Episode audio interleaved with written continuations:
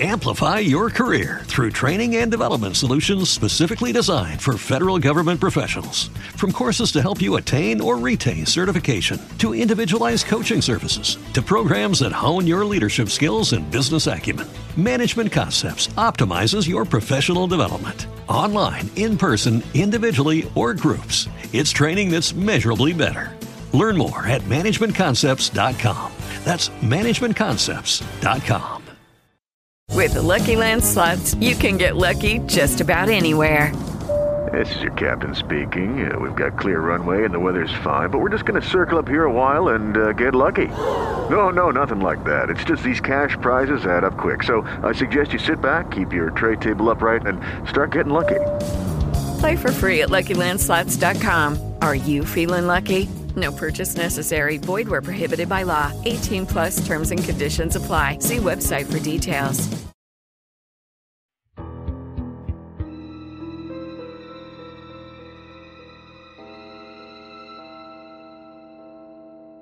Gather round, boys and ghouls, for another Tale of Modern Horror.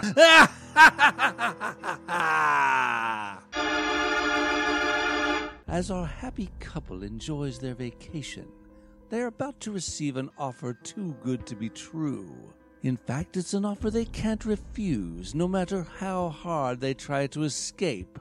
Our hapless guests are about to enter the hell of the timeshare continuum.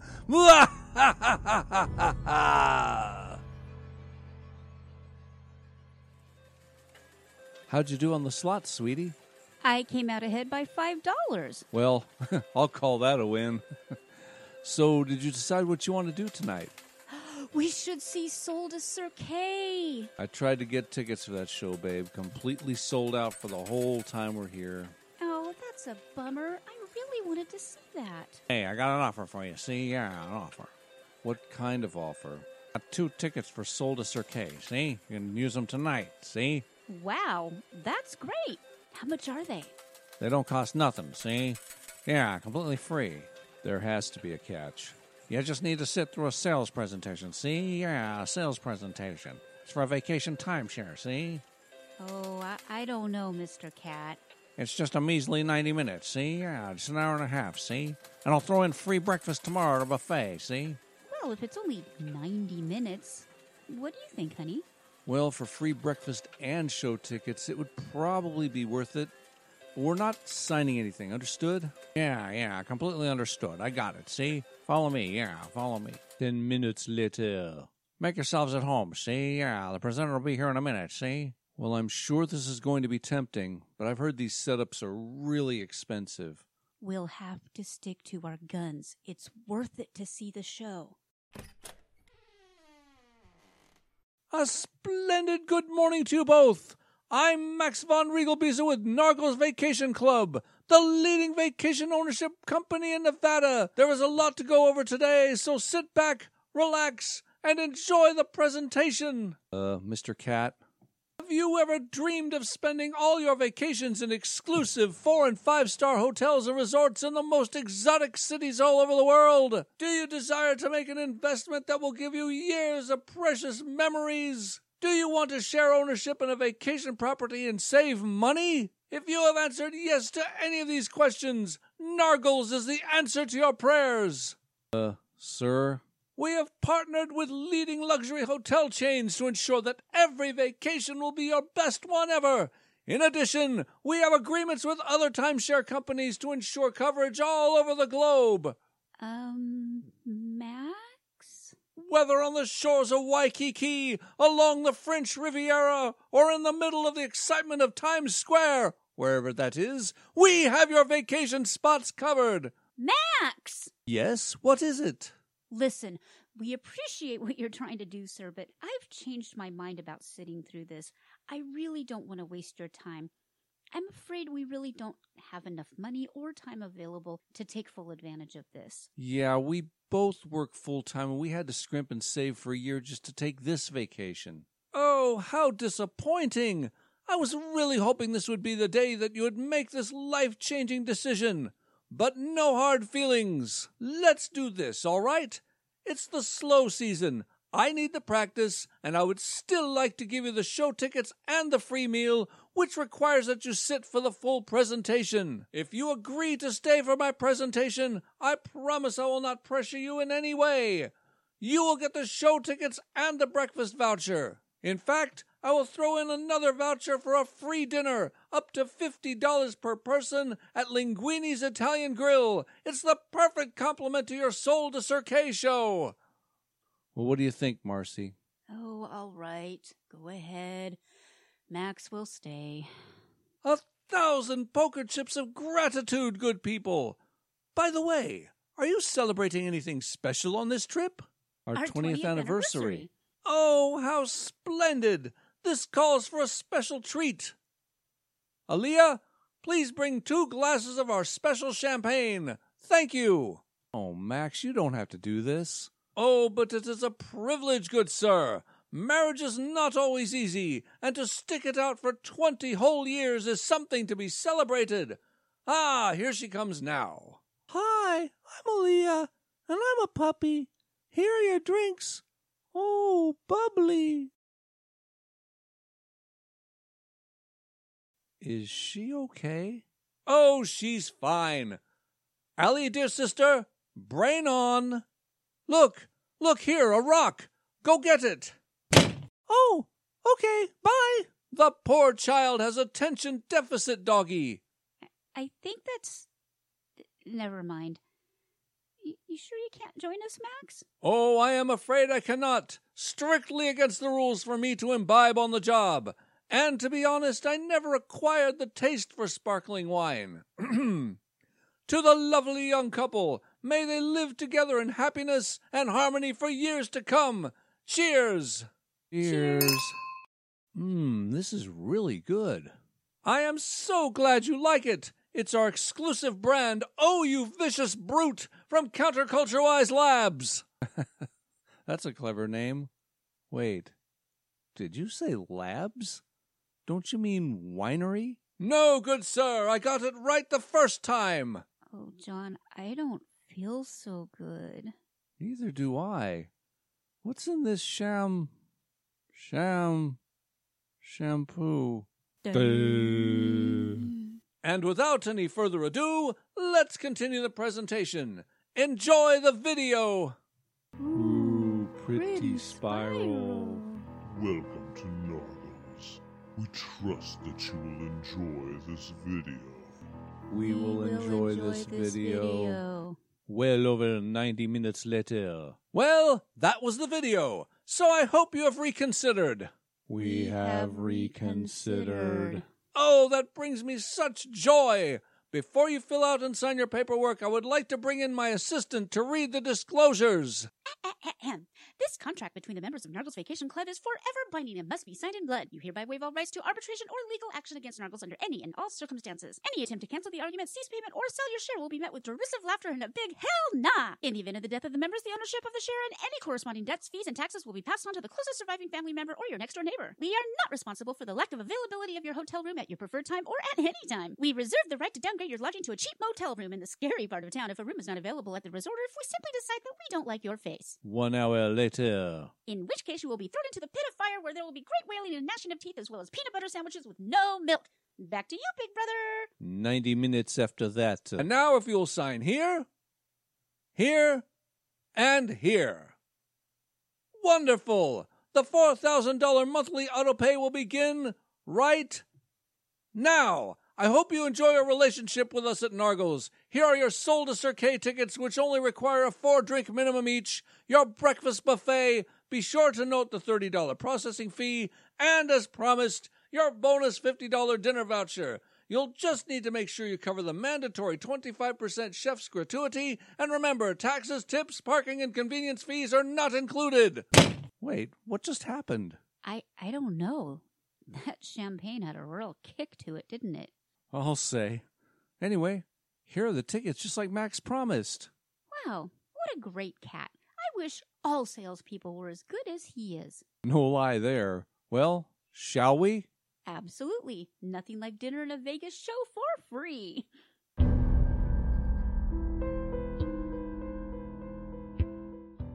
And for the next 20 years, the only escape they'll see is their paychecks out of their bank account.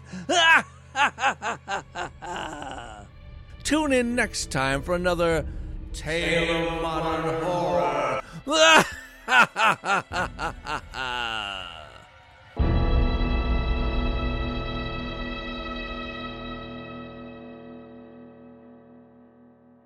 Amplify your career through training and development solutions specifically designed for federal government professionals. From courses to help you attain or retain certification, to individualized coaching services, to programs that hone your leadership skills and business acumen, Management Concepts optimizes your professional development. Online, in person, individually, or groups, it's training that's measurably better.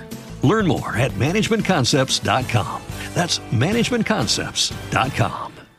Judy was boring. Hello. Then Judy discovered ChumbaCasino.com. It's my little escape. Now Judy's the life of the party. Oh, baby, Mama's bringing home the bacon. Whoa, take it easy, Judy. The Chumba life is for everybody. So go to ChumbaCasino.com and play over 100 casino style games. Join today and play for free for your chance to redeem some serious prizes. chumba ChumbaCasino.com. No purchase necessary. Void where prohibited by law. 18 plus terms and conditions apply. See website for details. With Lucky Land slots, you can get lucky just about anywhere. Dearly beloved, we are gathered here today to. Has anyone seen the bride and groom? Sorry, sorry, we're here. We were getting lucky in the limo and we lost track of time. No, Lucky Land Casino, with cash prizes that add up quicker than a guest registry. In that case, I pronounce you lucky. Play for free at LuckyLandSlots.com. Daily bonuses are waiting. No purchase necessary. Void where prohibited by law. 18 plus. Terms and conditions apply. See website for details. Well, nothing to see here, folks. Just more bank failures, more railroad track failures, more government failures. Well, you get the idea. We're going to try to have some fun with this, okay? Chuck's going to give us the latest hard to believe news, and we have a check in from the White House press secretary who is going to finally tell it like it is. Oh my, news of the weird and wonderful. This is why we can't have nice things. And welcome to the abnormal. So much more. Don't go anywhere.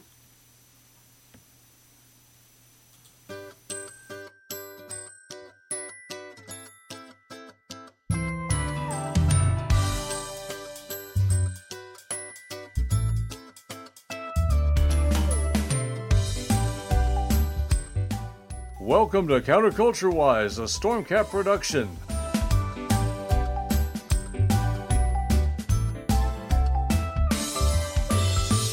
The views expressed on this podcast are those of the hosts, our guests, and the dog, and do not necessarily reflect the views of any of our platforms, our advertisers, or any other dog. You listen today, please remember we are so much more than a podcast. All of our stories we discuss are linked in our show notes on counterculturewise.com. Visit there for commentary, guest photos and links, animations, and fun merchandise. If you have a story idea or would like to be a guest on our show, contact us via our website. You can also follow us on Twitter, Gab, Instagram, Facebook, and all over social media where we'll post memes, cat pics, and commentary that gets us booted off on a regular basis. If you're listening live, be sure to join our chat on Spreaker. If you're listening dead, please stop voting Democrat, but enjoy the show anyway.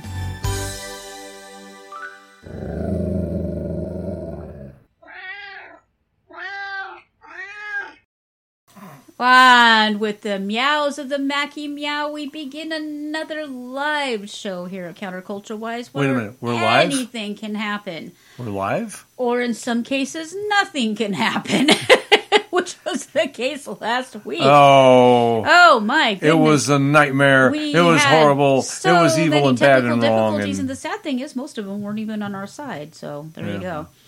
Well, folks, welcome to our humble little podcast. I am your hostess, Melanie Hope, and with me is my well, happens to be my husband. He's my co-host. He's my very best friend. He is my sweet babu, Mr. James Monas. You know, I'm starting to think that this uh, applause is not exactly genuine. It sounds exactly the same every week. Anyway, welcome to our show. I hope you Don't enjoy. read too much into it, Monas. Oh, all right, I won't. Well, I'd like to start off the show by talking about a really good actor, um, Mr. Bruce Willis, who he had his 68th birthday to, today. And this is the first birthday since his dementia diagnosis. We won't be seeing him on screen anymore, except for a couple of things he filmed before the diagnosis. But his wife, his current wife, and his former wife, his current wife is Emma Hemming Willis, and then, of course, uh, Demi Moore were very good friends.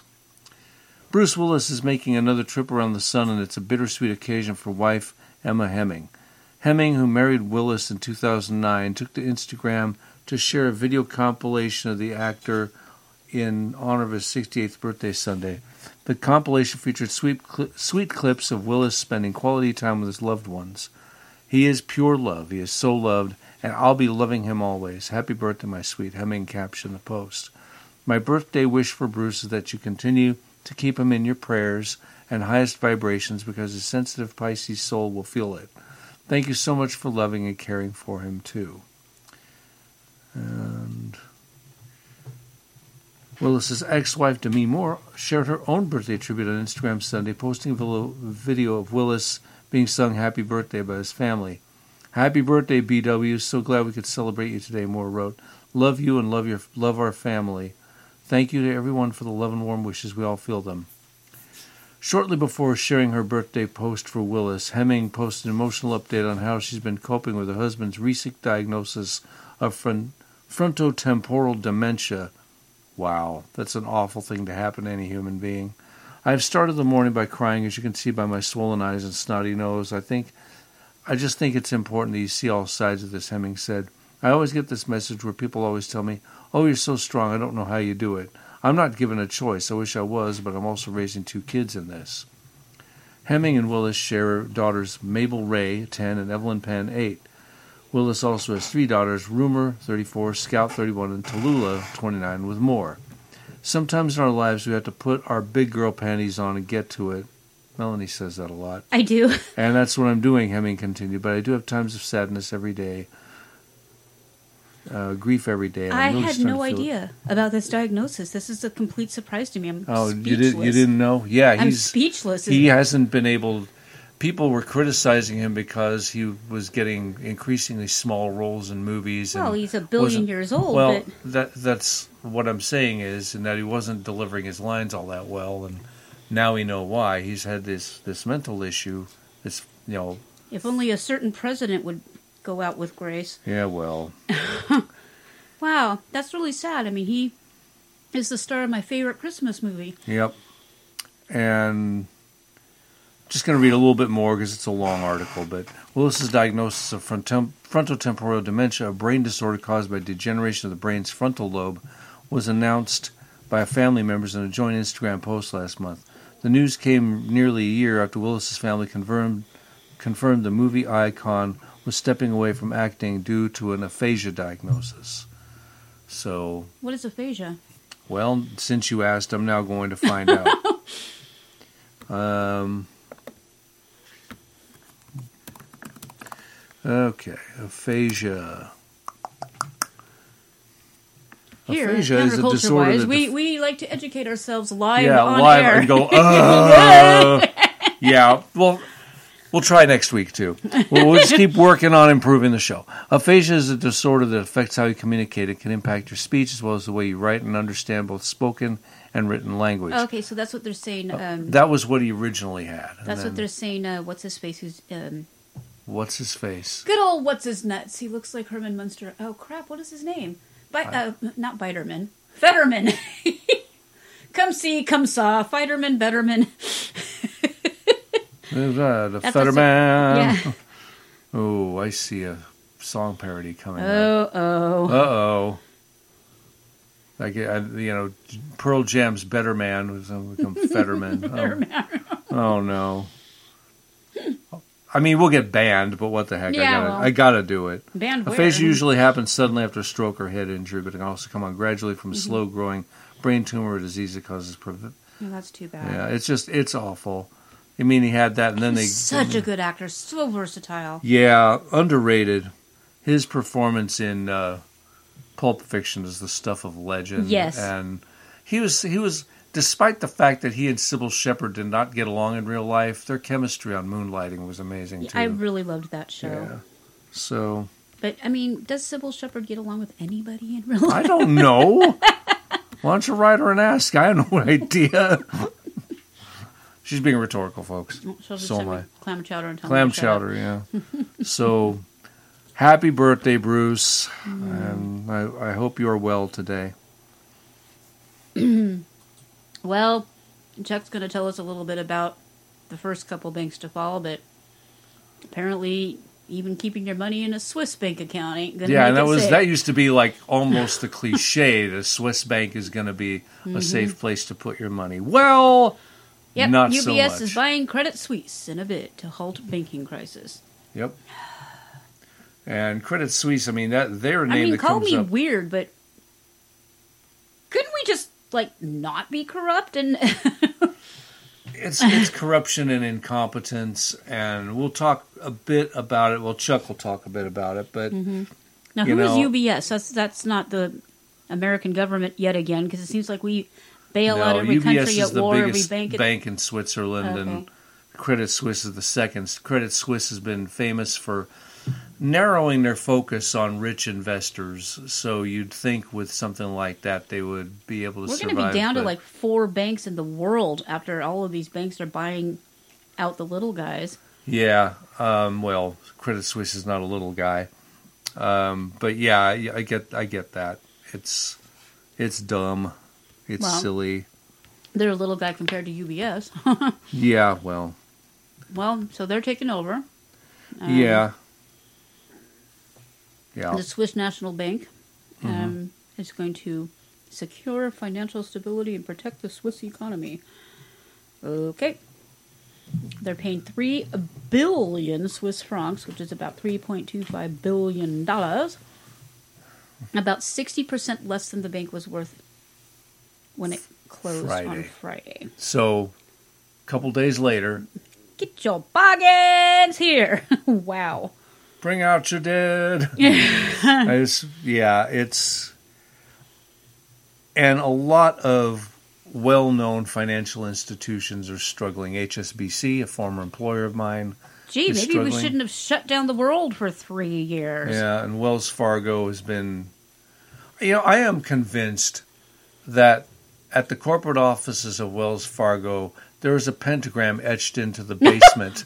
floor. Wow. I mean, I I think they're just they're awful, and they've been creating, they've been making the you know faking the books, making false savings accounts. All this stuff is documented, and they're they're in trouble too. I don't know how J.P. Morgan Chase is doing, but they're probably doing okay. Probably. Yeah. It's hard. It's just on on very shaky ground right now. It is the whole banking system is. Um, you know, if you if you have more than two hundred fifty thousand dollars in an individual account, first of all, congratulations. But second of all, you know, since the FDIC only insures up to two hundred fifty thousand dollars, you may want to shift stuff around for now. Hmm. Just just a little bit of, of financial advice from a broke asshole like me. Don't listen to us. We have no idea what we're talking about. Well, Please do not take financial advice from the podcasters that animate their cats. it's like Speaking of which, Scott Adams is always I saying, am- do not take financial advice from a cartoonist. for, well, for I'm the a show cartoonist. tonight, for the show tonight, I have donned the Team Max T-shirt featuring the beautiful cartoon face of The wacky wow. the amazing Wacky Wow. It's another one of many, many nicknames we have for Max. yeah, just a goofy little orange boy, but I love him so much. And Yeah. so you can pick this up. He's a great interviewer. You have to Yeah, hand it to him. He really he really asks the hard questions that Yes. most people aren't willing to ask. and drives the interviewees crazy in the process. but, they come back again and again. I, I don't get that. there, must be something to him. Yeah. But you can pick up this T-shirt and so many other amazing designs at our store, counterculturewise. New designs coming every month, sometimes a couple of weeks. So we, We, now have a Coca Cola. Coca Cola, yes. um, couple of new designs up this week. Working on another one for our Holy Crap hmm line. We've had we had a request for a particular we did, design, which so we're working on now We've too. got so. uh, Kamala's Venn diagram up. We've got to check that one out. If you watch our Oh, Holy Crap videos, you'll know what I'm talking about. And of course, it's okay to be orange. which is, you know, Racist! racist. So there it is. When Trump wins again, even after they arrest him, uh, we'll put back up the Business toll today in looks chief. nothing like it did yesterday. And, uh, While it's And of course, we'll have several other fun designs. so, what say we start out with one of my favorite segments News of the Weird and Wonderful? Counterculture Wise is proud to present News of the Weird and Wonderful. Here are your hosts, Melanie Hope and Jim Monis.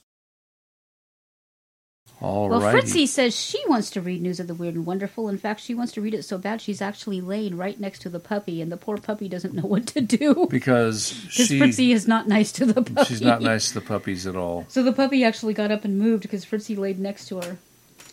Oh, and now Fritzy's giving me the look like, yeah, you better. Mm. Uh-huh. I thought you were on your iPod, Fritzy. Type in in the chat. Okay. A zebra, one of my favorite animals. A zebra attacked its owner at an Ohio. What is an Ohio home? What? Hmm. What? I don't know. Anyway, a zebra attacked its owner at an Ohio home and bit the man's arm before it was fatally shot by his sheriff's deputy. Authorities said the attack occurred around 5:30 p.m. Sunday in Circleville. Pickle Pickaway County Sheriff's deputies responded to the home and found the man in a fenced-in field lying on the ground. The large male zebra continued acting aggressively and charged at a deputy's. cru- Ooh, what do you Never got- charged at a deputy's cruiser. What you do know bet that. he got between the boy zebra and his bitches?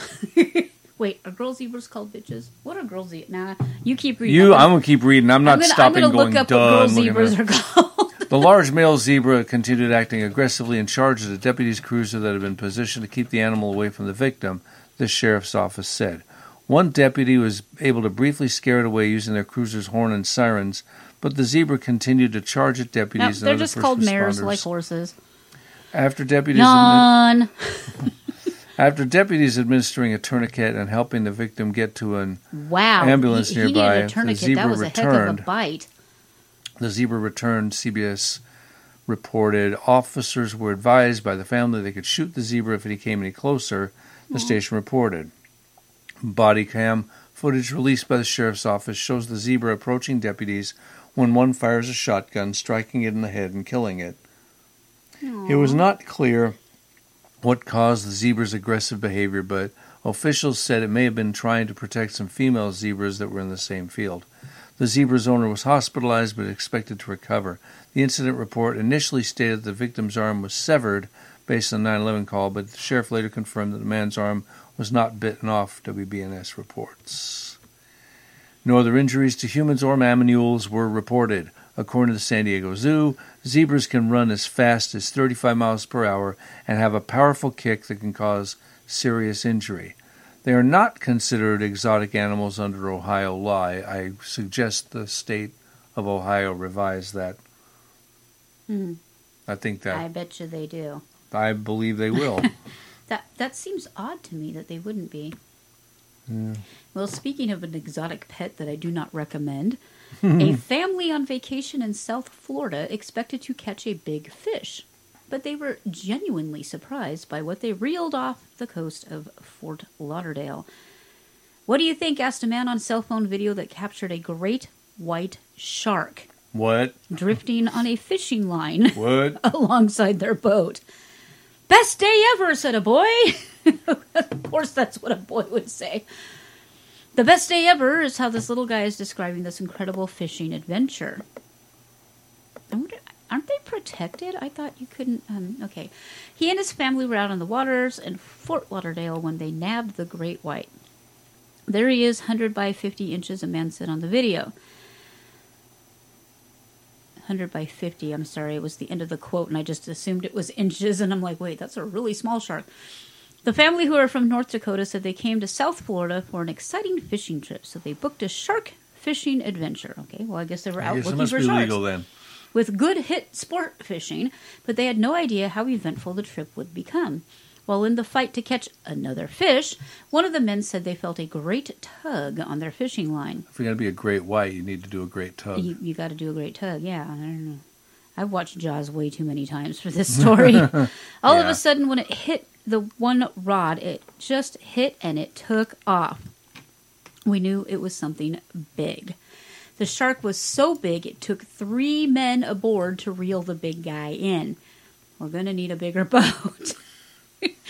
We were alternating turns left and right, probably what, 20, 30 cranks, and then the next guy was on, said Jacobson. After about 40 minutes of tugging and pulling, the men were finally able to reel the big guy in, and a catch like this is extremely rare in South Florida. In fact, it wasn't until they saw the reaction from the boat captain that they knew how special the capture was. I've been doing this for 20 years full time as a captain, said Captain Adam Reckert, and that's only the second one I've landed. The last one was about 15 years ago.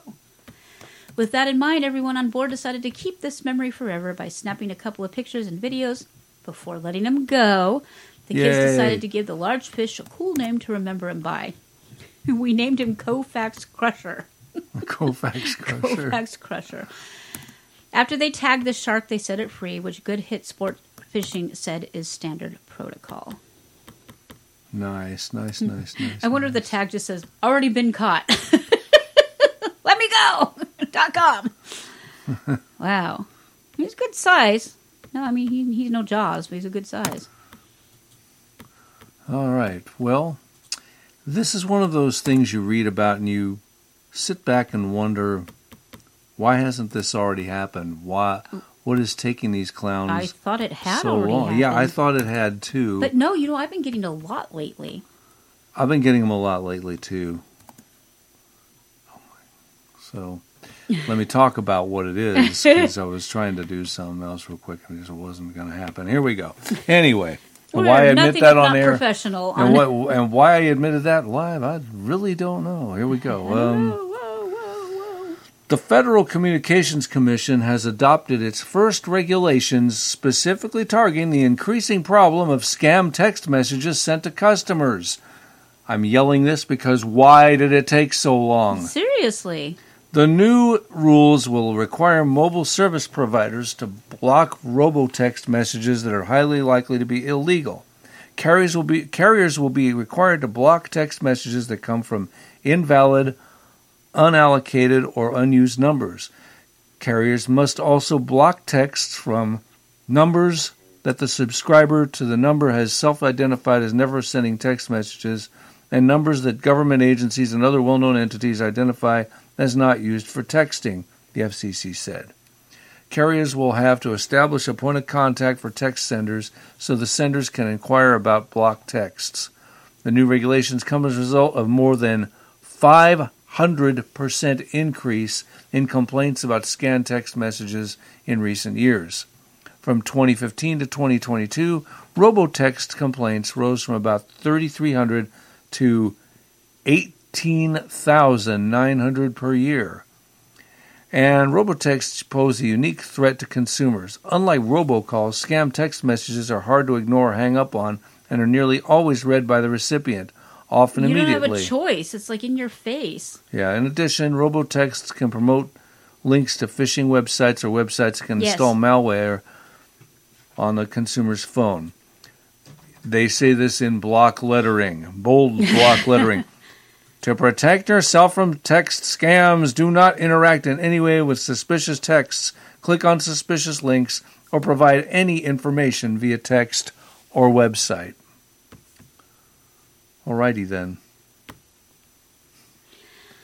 Okay, I gotta share this one, but there's gonna be a little bit of feels because we just passed um, St. Patrick's Day which is Abigail's birthday, and um, you know, we're going We on the second her. year.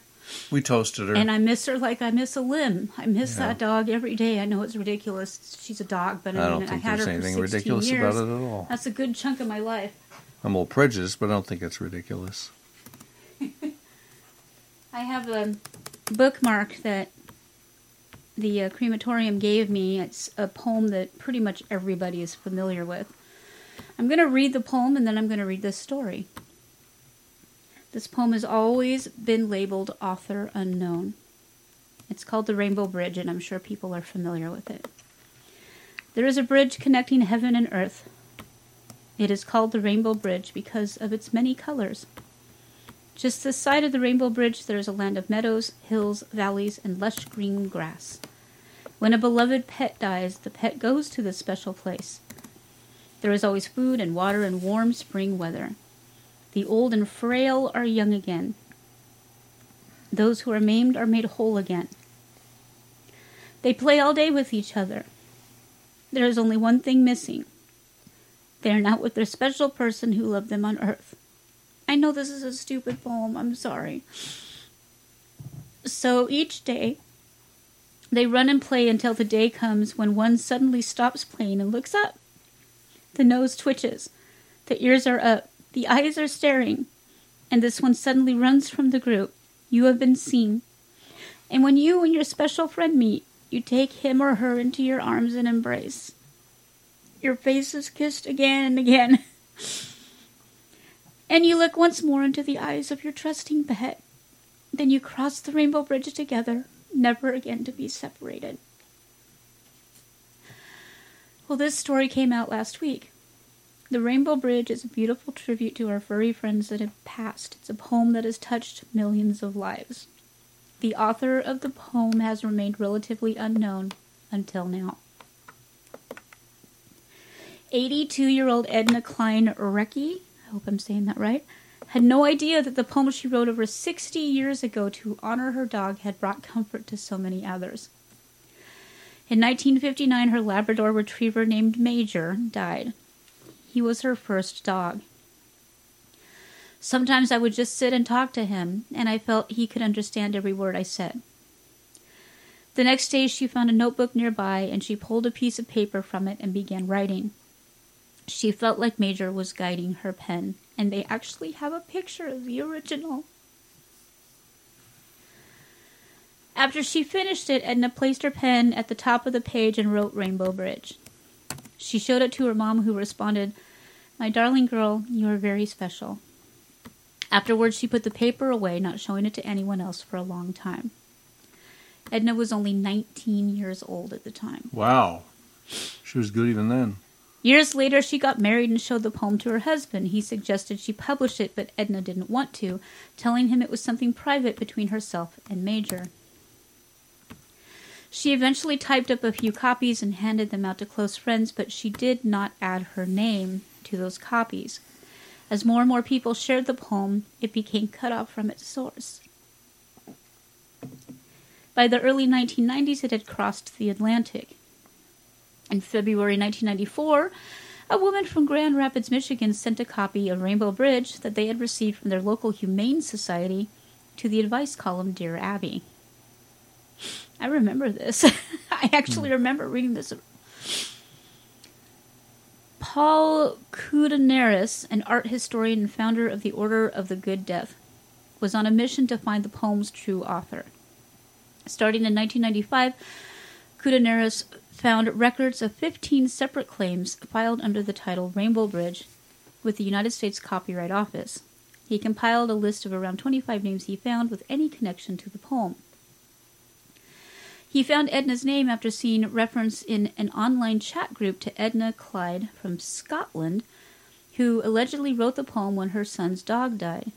Some Googling led him to Edna Clyne-Rekhy, whose authorship of a book about her late husband and her dog made him jot her name onto the list, the only woman and the only non American. Huh. What initially would have seemed like the most unlikely candidate in the end turned out to be the most intriguing candidate, and of course, the actual author. And there's a picture of her with two more puppers.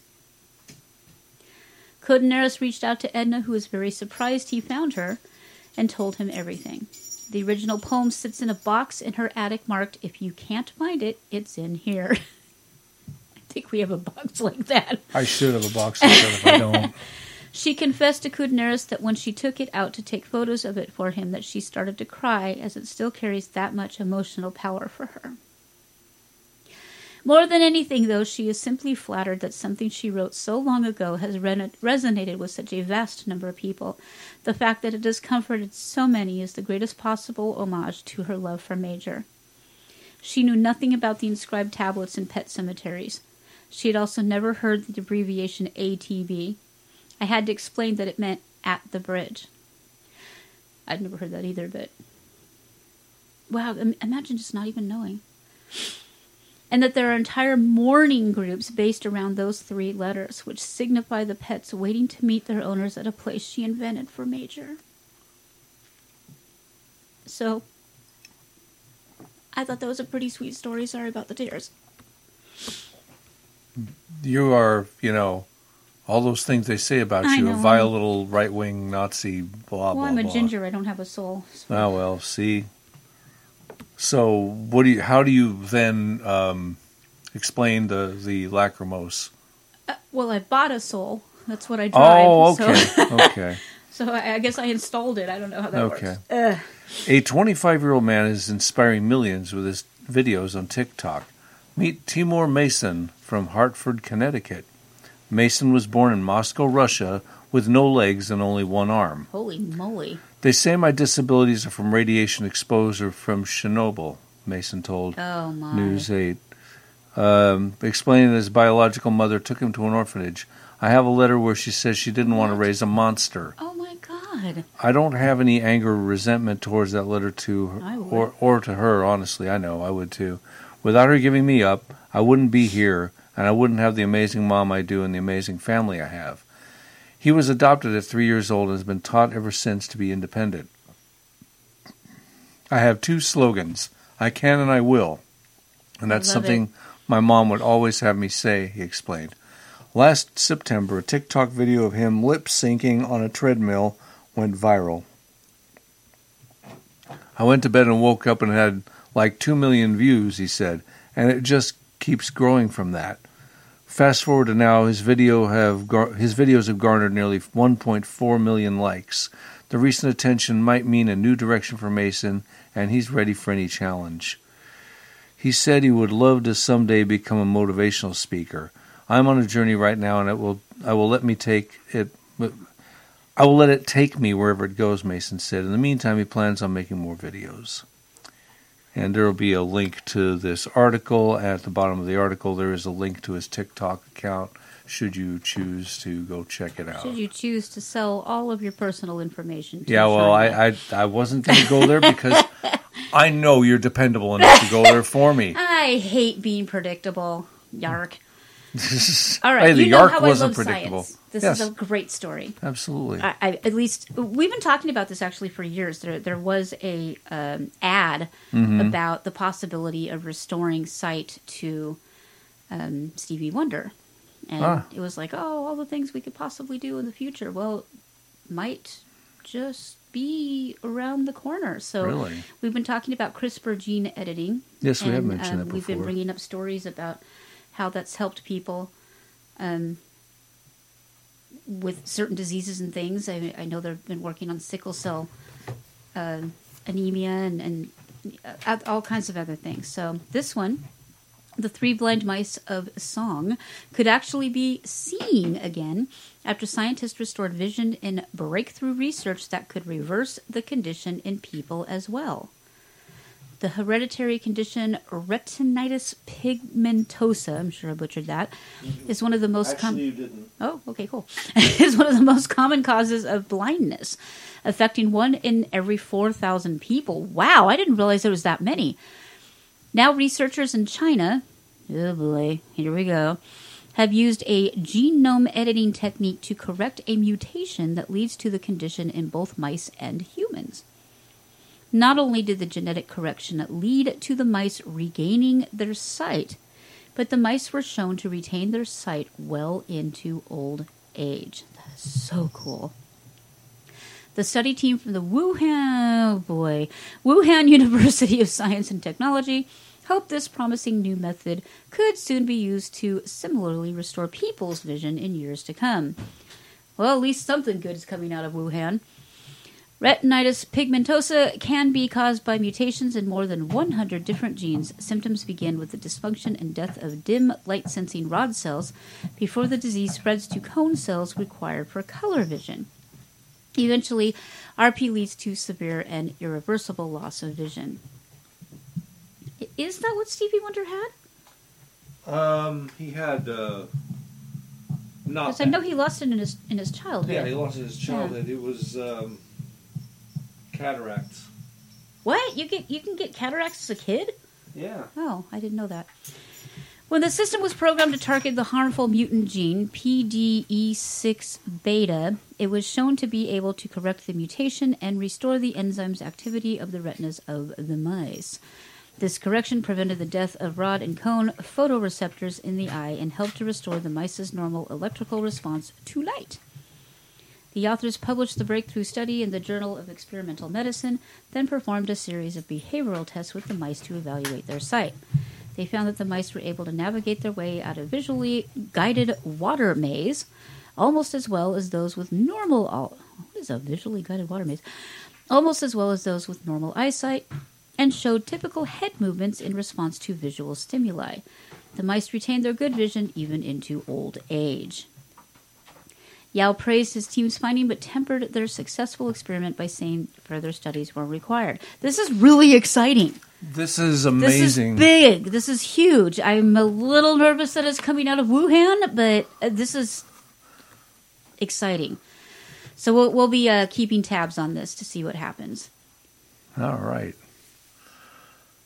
Well, we did. We mentioned this in passing. We toasted Abby on St. Patrick's Day. We we got two different experiences of customer service, and the second one was really good, and the other one, the first one, not so Not so much. much, yeah.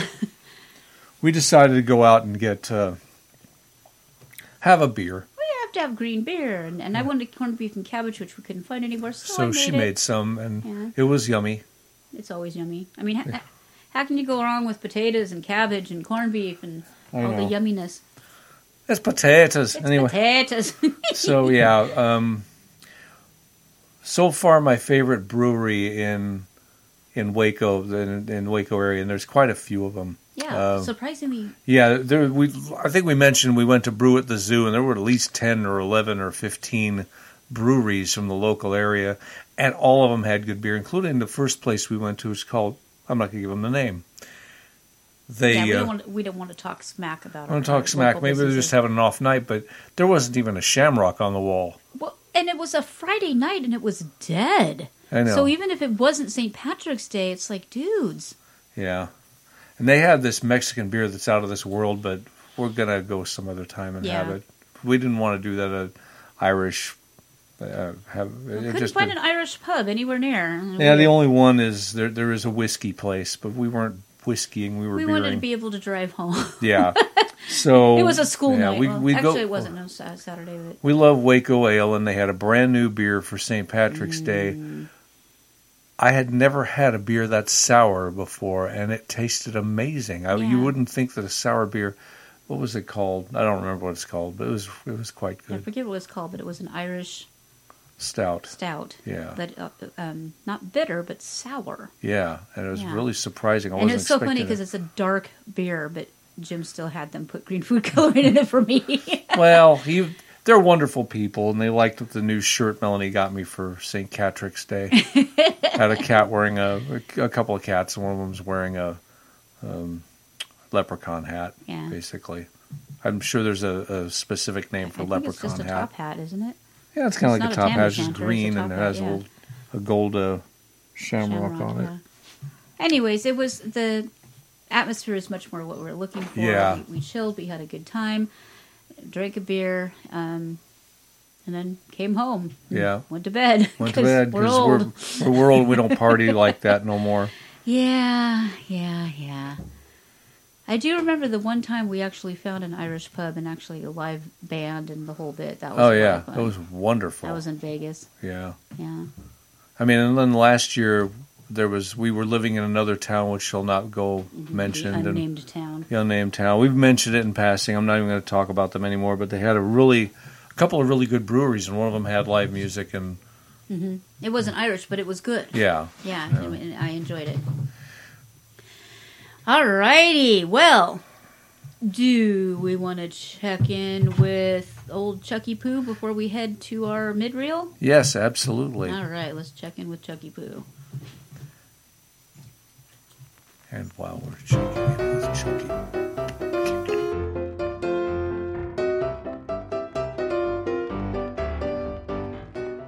And now, CCW News presents Holy Crap! This is actually happening! Don Bidenini edition, March 19, 2023. I'm Chuck U. Farley. The big news this week is the failure of the Silicon Valley Bank, which had many people asking, there was a Silicon Valley Bank?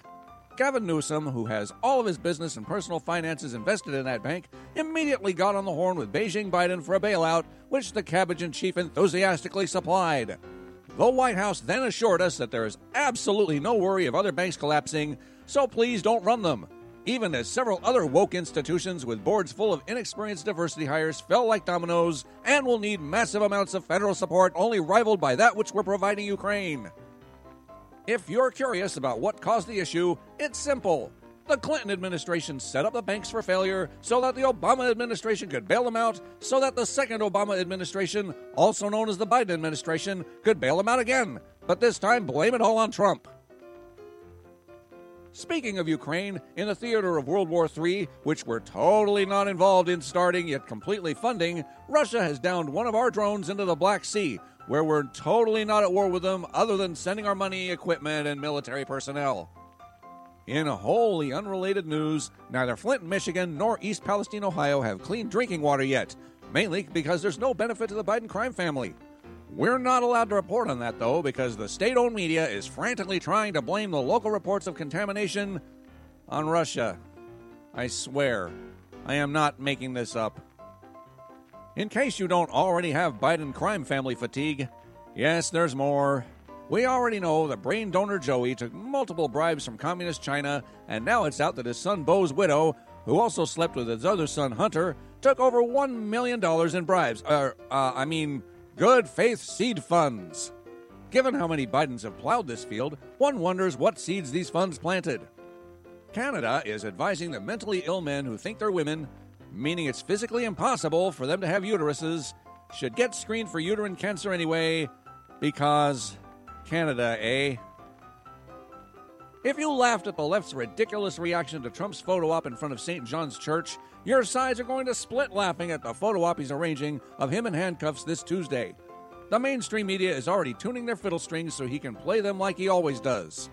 Infamous pedophile Gary Glitter was released to a halfway house, which became a one quarter way house as he immediately attempted to reoffend and was 180'd right back into prison. In other news that makes you want to retch, ranch dressing flavored ice cream is now a thing. I swear, I'm not making this up. For CCW News, this has been. Holy crap, this is actually happening. I'm Chuck U. Farley. Good night, and may God help us.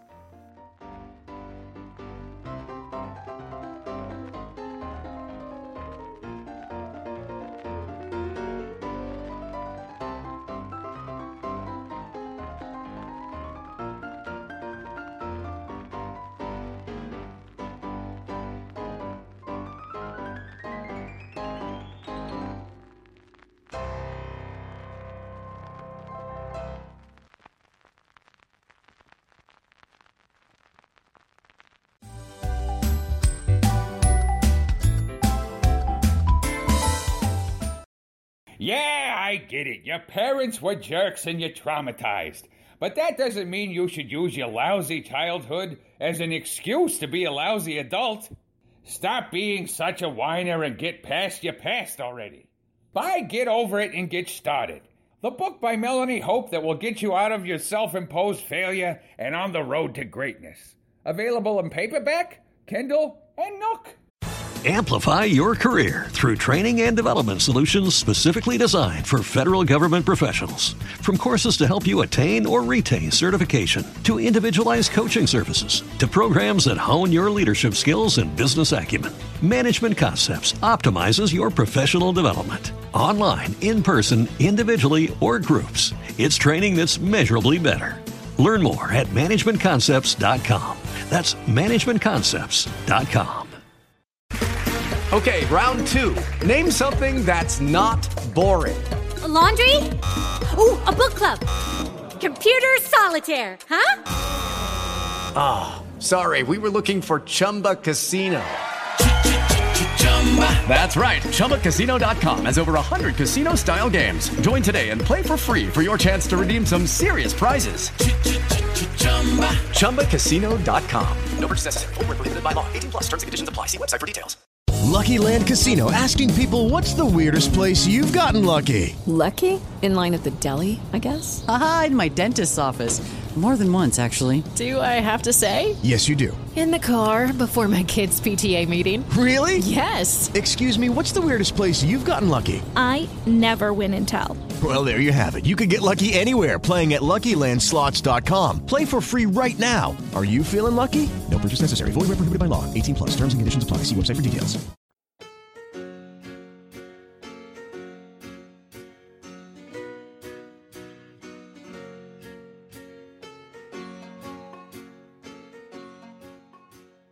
In a land filled with deception, corruption, and the slow but steady erosion of constitutional freedom, one jackass, uh, Democrat, stands head and shoulders above the rest. Coming soon to a state near you, Robert Francis O'Rourke is the Mexican.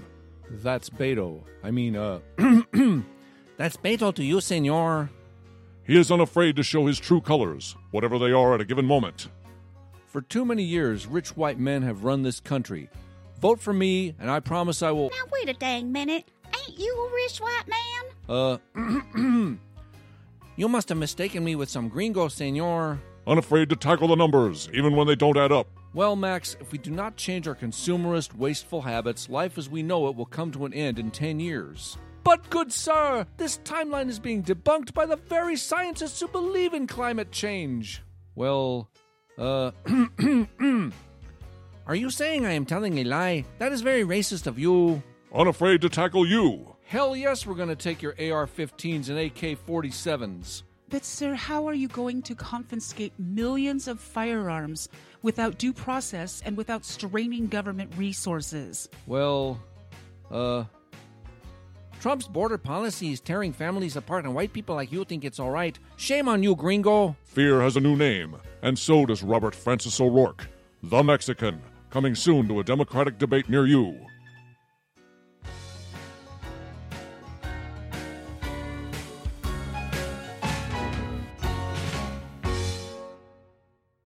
Amplify your career through training and development solutions specifically designed for federal government professionals. From courses to help you attain or retain certification, to individualized coaching services, to programs that hone your leadership skills and business acumen, Management Concepts optimizes your professional development. Online, in person, individually, or groups, it's training that's measurably better. Learn more at managementconcepts.com. That's managementconcepts.com. Judy was boring. Hello. Then Judy discovered ChumbaCasino.com. It's my little escape. Now Judy's the life of the party. Oh, baby, Mama's bringing home the bacon. Whoa, take it easy, Judy. The Chumba life is for everybody. So go to ChumbaCasino.com and play over 100 casino style games. Join today and play for free for your chance to redeem some serious prizes. chumba ChumbaCasino.com. No purchase necessary. Void where prohibited by law. 18 plus terms and conditions apply. See website for details. If you only have a 401k, you're not getting the most for retirement. Wait, what? Add a Robinhood IRA on top, then they'll boost it by 3%. You can do that? And if you transfer in any retirement account, you get 3% on top of that. Is there a limit to the match? No limit. Robinhood Gold gets you the biggest contribution match of any IRA on the market. Sign up for Robinhood Gold at Robinhood.com slash boost by April 30th. Subscription fees apply. Investing involves risk. 3% match requires gold for one year from first match. Must keep IRA for five years. Match on transfers subject to additional terms and conditions. Robinhood Financial LLC member SIPC. Leaders, listen up. Do you feel like you can't get a dang thing done because of all the namsy-pamsy crybabies that want you to coddle their creativity? When you give orders, are you met with vacant stares only rivaled by a cocker spaniel? It's not them. It's you. You need to shape up or they'll ship you out. Read the Sniper's Guide to Leadership, and you'll become a more effective leader, communicator, and motivator. Forget SMART goals and learn SWIFT goals. Get the Sniper's Guide to Leadership in paperback, Kindle, and Nook. Today! This show is brought to you in part by Pelosi Gourmet Ice Cream. Pelosi ice cream is as yummy as being third in line for the presidency and as cold as one of Nancy's glares. Try all the great flavors in our lineup left wing lime, power mad praline, loose denture licorice, vodka on the rocky road, bad orange man sherbet, blowout berry, and our brand new taste combo sensation, in peach mint. Whether you store it in your $25,000 freezer or lug it in your cooler as you walk aimlessly down Lombard Street while trying to avoid human feces, you'll love Pelosi Gourmet Ice Cream. Available at an overpriced upscale grocery store near you.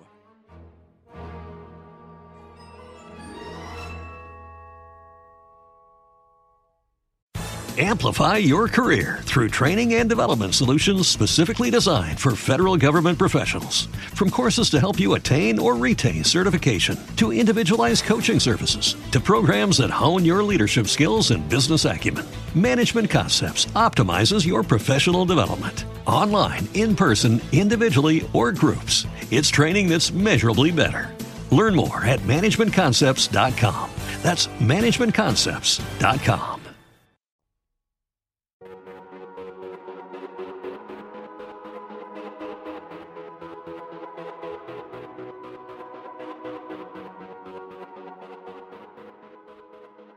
Traveling shouldn't be a bore. It should be a chore. And at Dispirited Airlines, we will give you a fully modern flying experience that even the TSA envies. To keep our super low fares in the gutter, you can fully customize your experience by paying for endless extras. Carry on? No problem. We charge by the ounce for our convenience. Checked bags? No problem.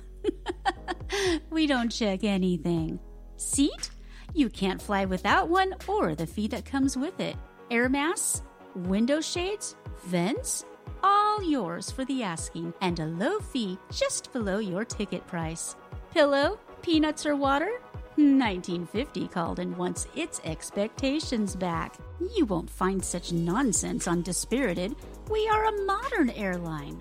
As soon as you clean up after the previous occupant, you'll enjoy all the modern conveniences of a storage pocket and, on flights over two hours, a free reading light. Upgrade to our super deluxe seating package that includes cushions and armrests and is even bolted to the fuselage for your added safety.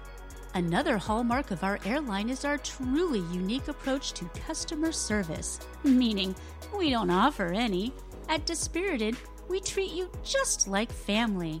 Get a truly 21st century family experience from our dour, ticked off, overworked, and underpaid flight attendants, counter agents, and flight crews. We might even start arguing with you and asking about your failed marriage, your dead end job, or your weight.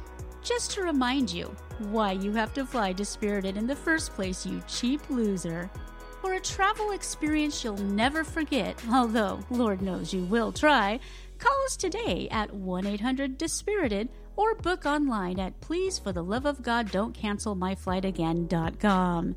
Dispirited Airlines, third world service with first world fees.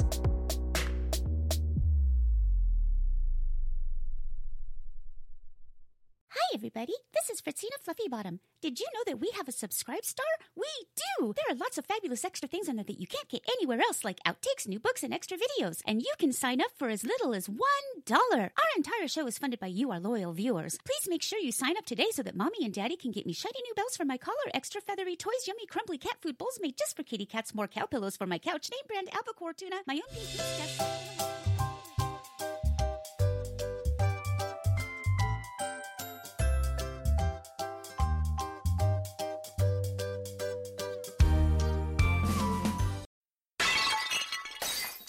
mustache. why we can't have nice things.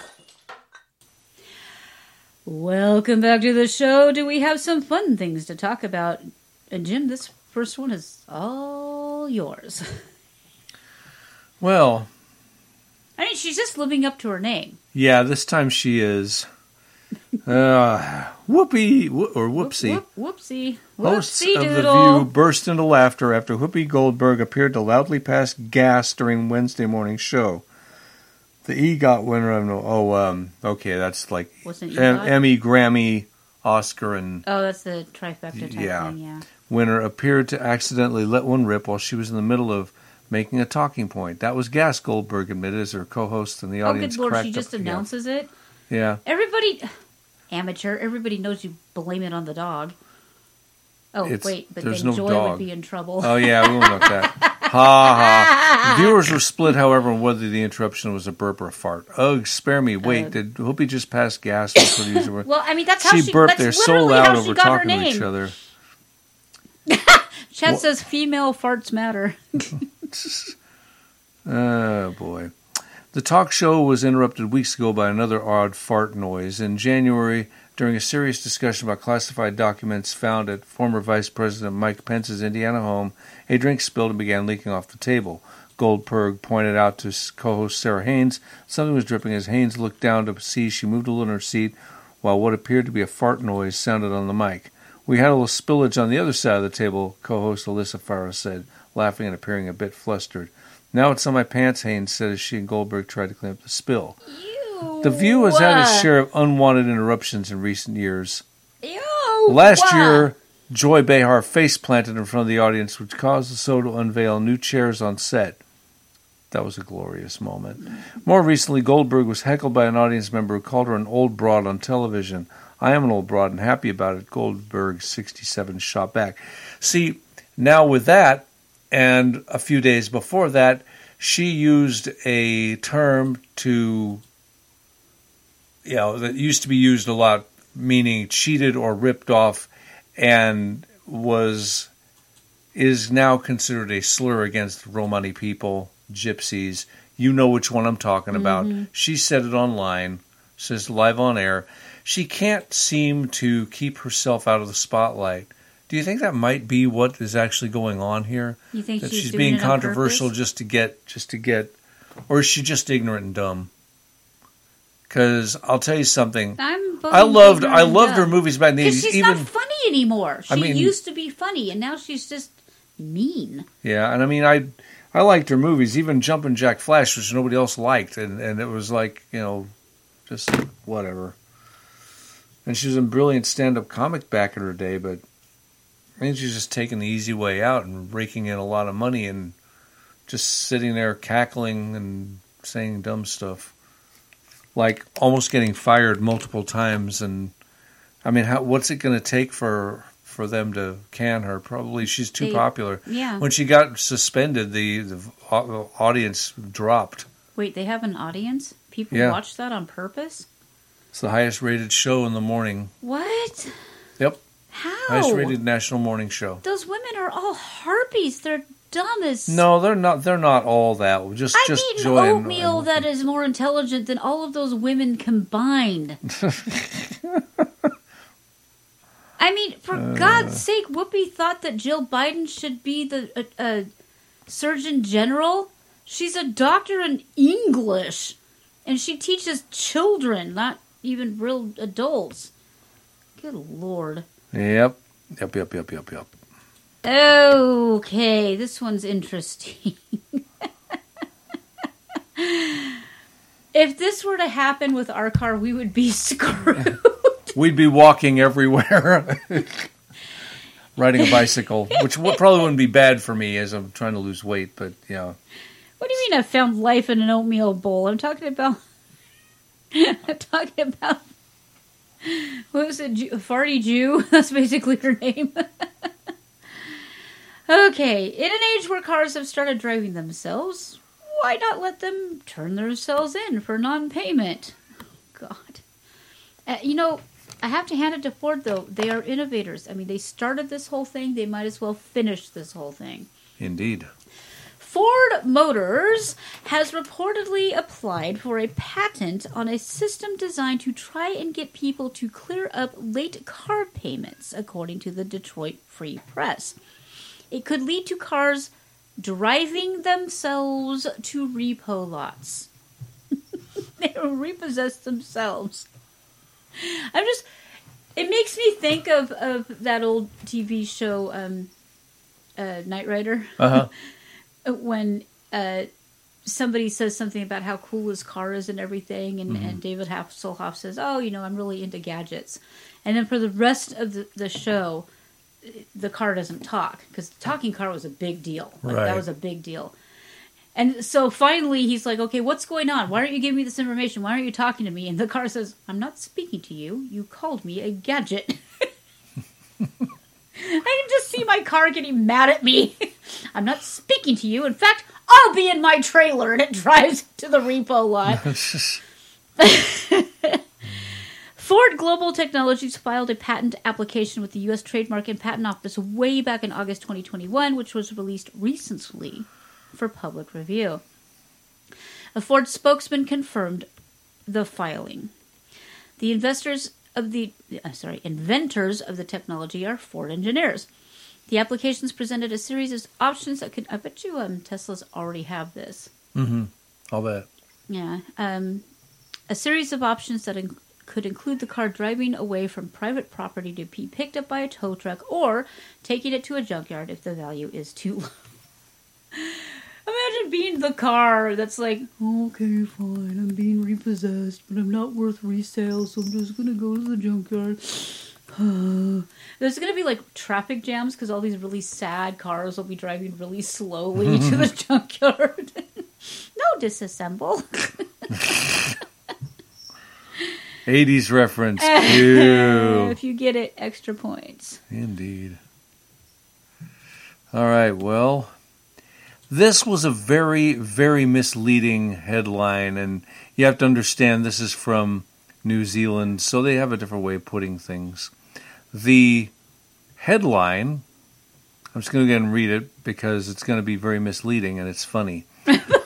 Humming vibrator in Pacifica apartment tower sent 25 residents insane.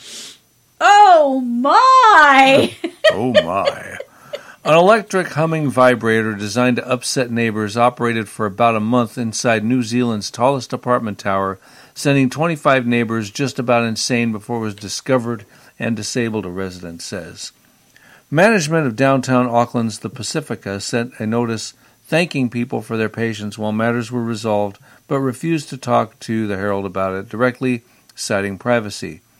A photo of the device, which emitted humming vibrations, showed it jammed between showed it jammed between two books in the top of an wow, internal he had window. to say showed it jammed between twice, and that mm, really bad place to hesitate. That was almost as bad as. so, I was complaining that the corned beef was a little tougher than I'm used to. And he said, Well, don't we have one of those things so that you can beat your beef? and we were actually like angry with each other at the time. We're like in a not really a fight, but we're Right. like not being nice to each other at the moment. And he's like, Don't you have something that you can beat the beef with? And I lost it. we can't stay mad at each other. It's disgusting. We really suck at it. Yeah, we really do. Mean, we'll be like screaming at each other and everything, and then all of a sudden he'll say something like "beat your beef," and it's all over. Anyway, let me try this again. A photo of the device, which emitted humming vibrations, showed it jammed between two books on the top of an internal window high up in the $300 million 57 level luxury apartment block. The device was plugged into the mains and had a metal rod nearly the height of the window and a purple plastic device on the end. So it obviously wasn't the kind of vibrator I thought it was when I saw the headline.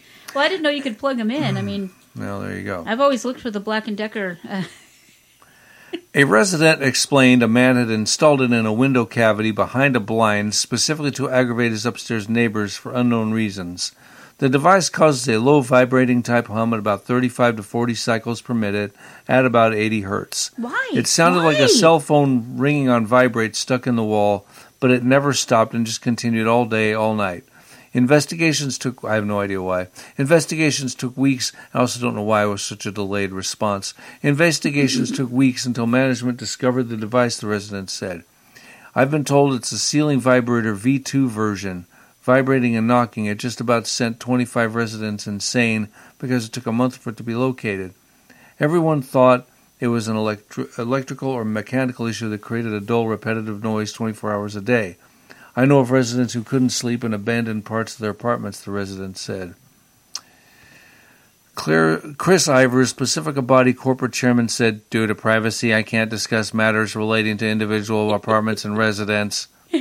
Chat. Hey, Woody, guess what? Andy's mom has toys named Woody and Buzz, too.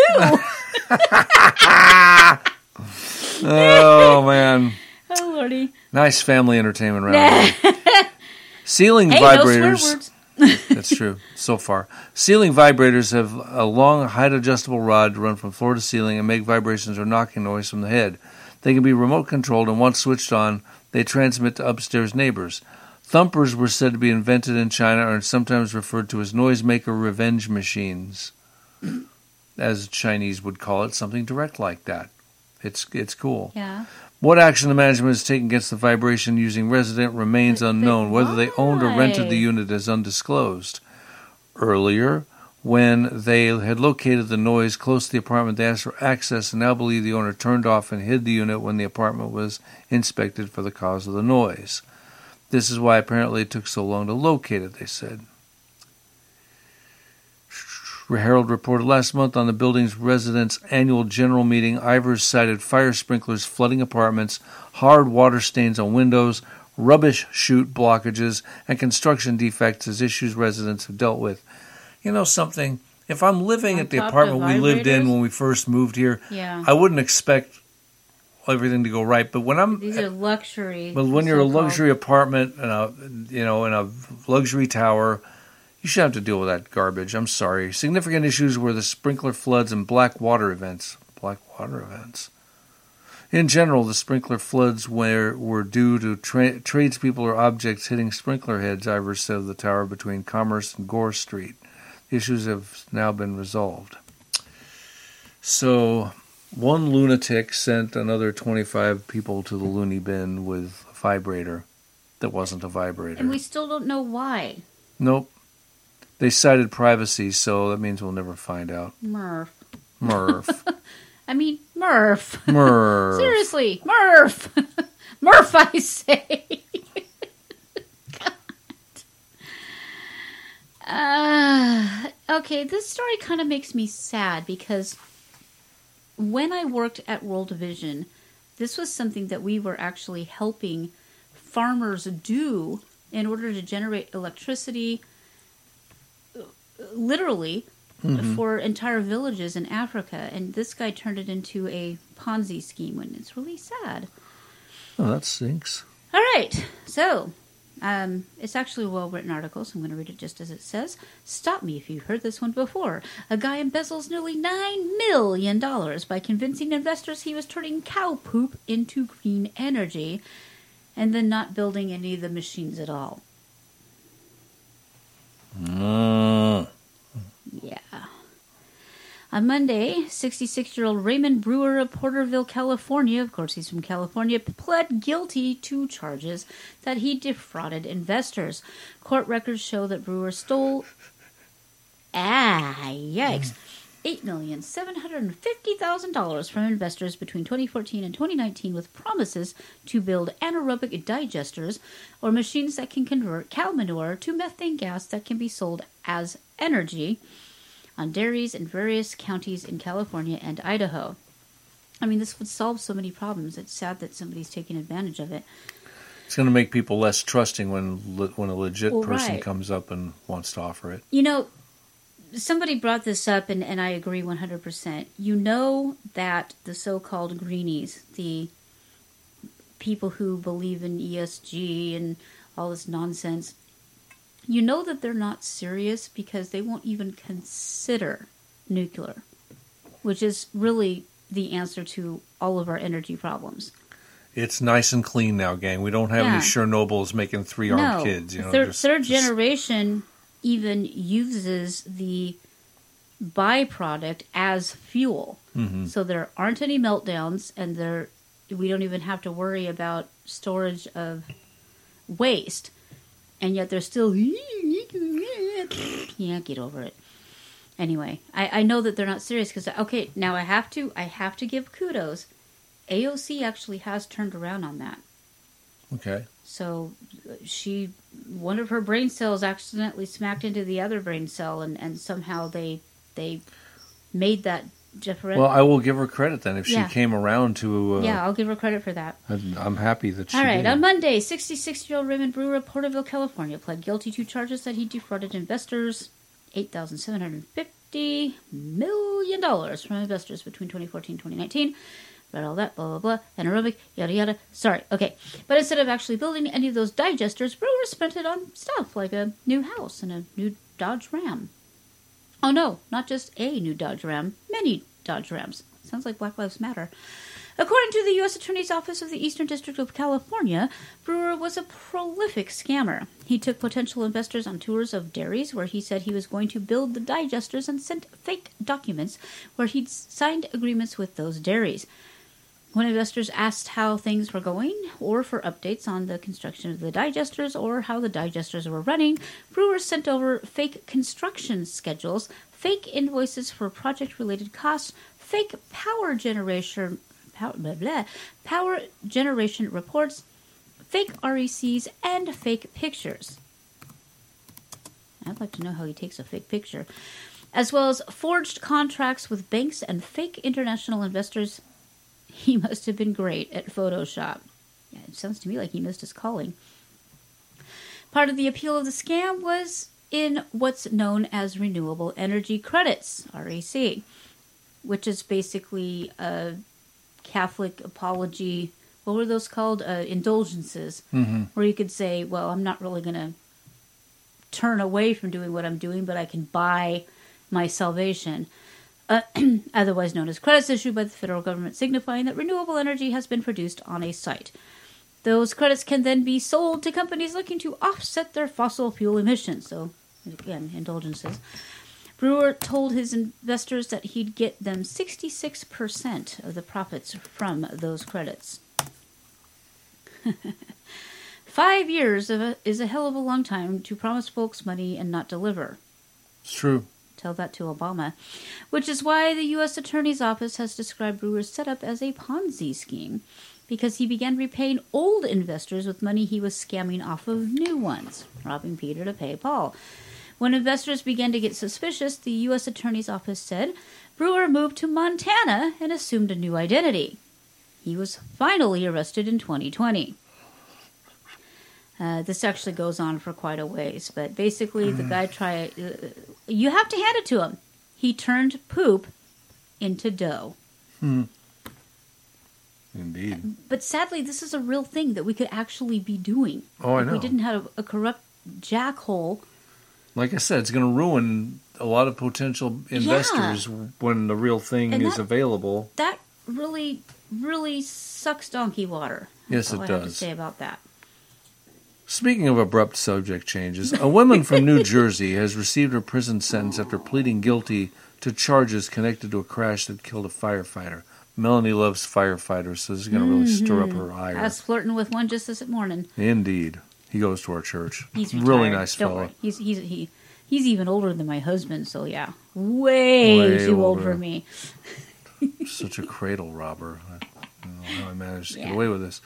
Philadelphia Inquirer reports that Jacqueline Walker, 64, was sentenced to between 12 and 24 years in state prison for driving her vehicle into one police officer and three firefighters, killing Thomas Royds, 48, of the Belmont Hills Fire Department.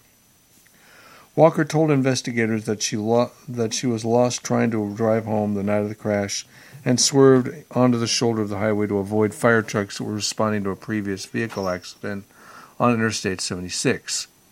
Walker said she only noticed the first responders that she collided with at the last second. Who boy. Walker told investigators. How do you not notice people that you're plowing into? until the very last minute. I don't know. Don't know. Walker told investigators she'd been previously pulled over three separate times by police from three different departments on the trip. Prosecutors said that her vehicle was in a serious state of disrepair, including faulty brakes, and her decision to continue driving it showed a disregard for the safety of others. I hope she never gets to drive again. ABC reports investigators said Walker had been speeding before the accident and that she admitted to knowing that three of the four brakes in her vehicle don't work. Unbelievable. She pleaded guilty to charges of third degree murder, aggravated assault by vehicle, and reckless endangerment. So, yeah, she's going to be put away for a bit. And I couldn't be happier. Oh. Let's talk even more about things as to why we can't have nice things type of things. Alrighty. A Southwest flight was diverted from Raleigh Durham International Airport, leaving passengers stranded with no information or food in a closed Myrtle Beach airport overnight, along with a full plane of fellow travelers.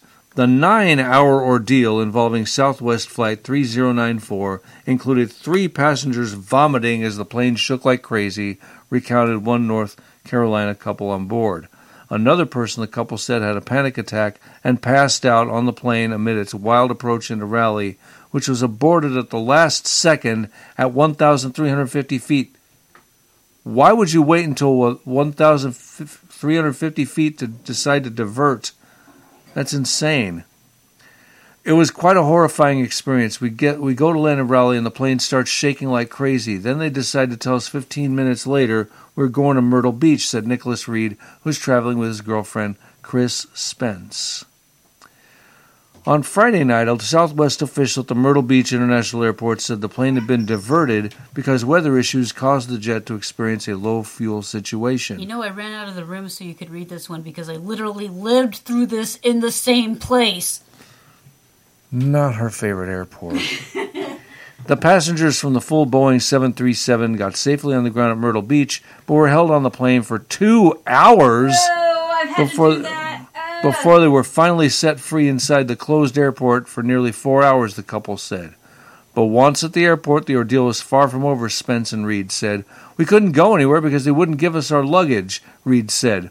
One group of guys found a bar and went behind it and just started pouring themselves drinks because there was no security.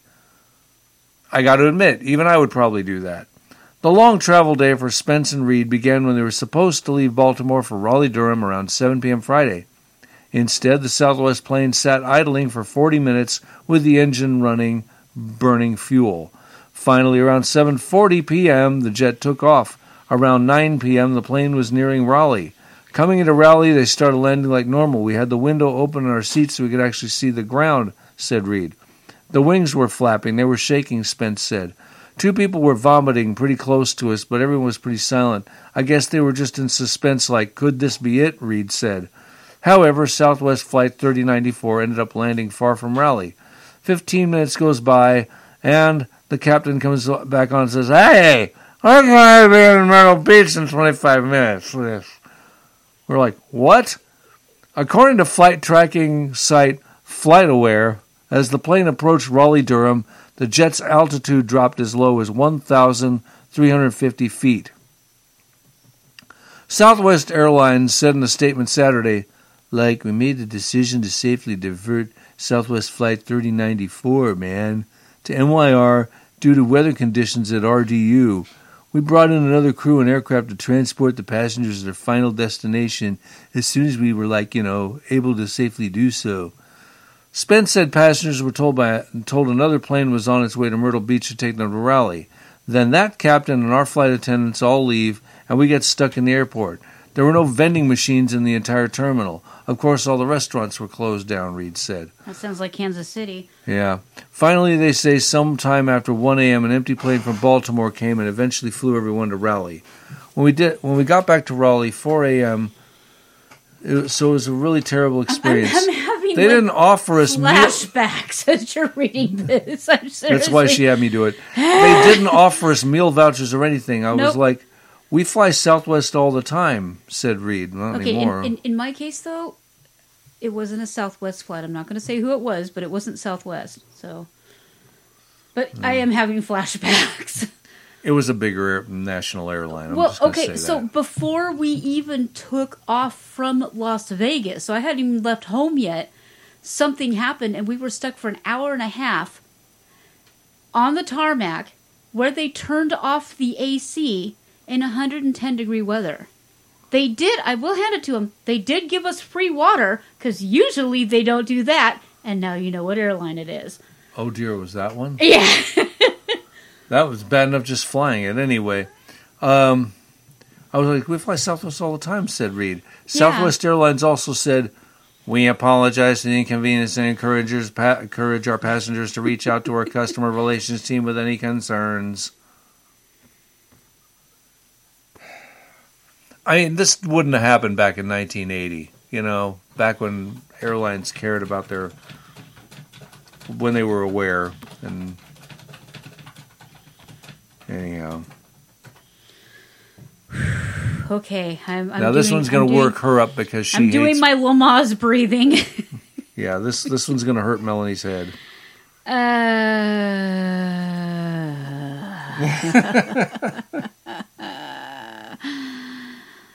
so, let's just say that, um, okay, uh, we don't have Fred Meyers here. No. And we didn't have them in Vegas, so is that like a Northwest thing? Yeah, Fred Meyer was exclusively uh, Oregon, Northern California, and Washington, and right now I think they're just in Oregon and Washington. Okay.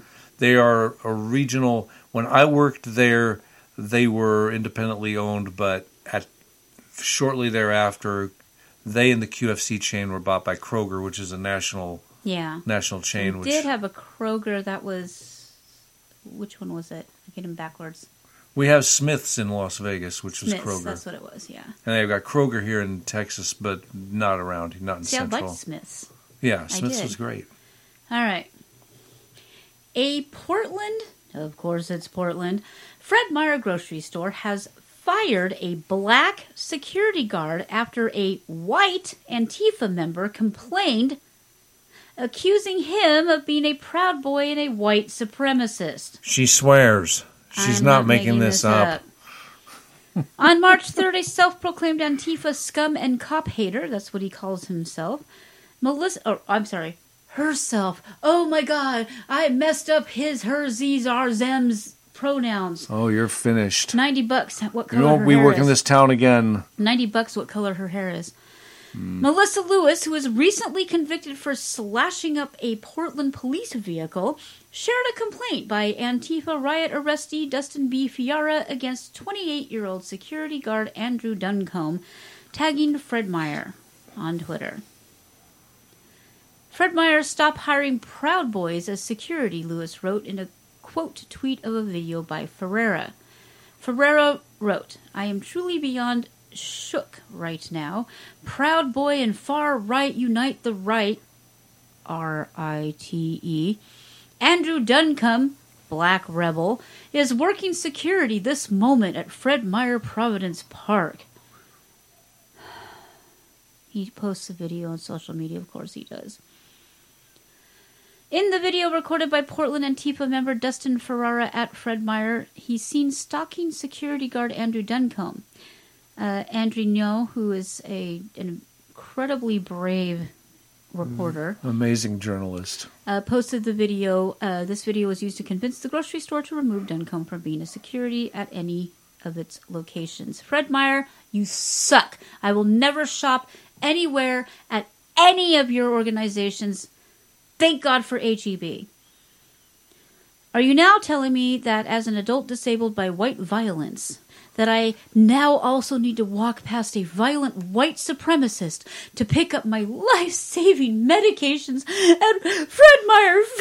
Go across the street to Target, you weenie. Wrote a user on, uh, Uh, or or Rite Aid or whatever. or just get over yourself. And dude, black guy is not a white supremacist. You freak. The grocery store, of course, completely cucked, replied six days later, bowing to the demands of the extremists. we stand firmly against discrimination and injustice of any kind, they wrote. We have taken immediate action to terminate the security guard's assignment at any of our Fred Meyer locations. Screw. Oh, I'm sorry. Thank you. Really, Fred Meyer? Really? Good God. Well, you also have, but you have to consider if they didn't, they'd probably burn the freaking store down. Mm, yeah, but the thing is, the guy who's whining isn't the one who's going to be spending money there. True. Yeah. Duncombe, who was employed by an independent security company contracted by Fred Meyer, told the Post Millennial, I was helping a customer who had asked me where a certain item was in the store. I noticed from the corner of my eye a man in a power wheelchair recording me with his cell phone. Oh, my life saving minute. Oh, my God. Okay, you got to take a look at this guy. Well, I've seen the, I've seen this oh, guy. Oh, ain't he pretty? He ain't the prettiest thing I ever did see. Duncombe narrowly survived a stabbing by an Antifa suspect while live streaming a riot in downtown Portland in 2020. The blade was only inches from his spinal cord. Oh, I thought they were po- completely peaceful. It was No, the mostly summer of peaceful. love. That criminal case is still ongoing, with Duncombe acting as a key witness against suspect Blake David Hempe, who has prior federal conviction for possessing. Oh, God. Why are they all pedos? They're all pedos. All of them.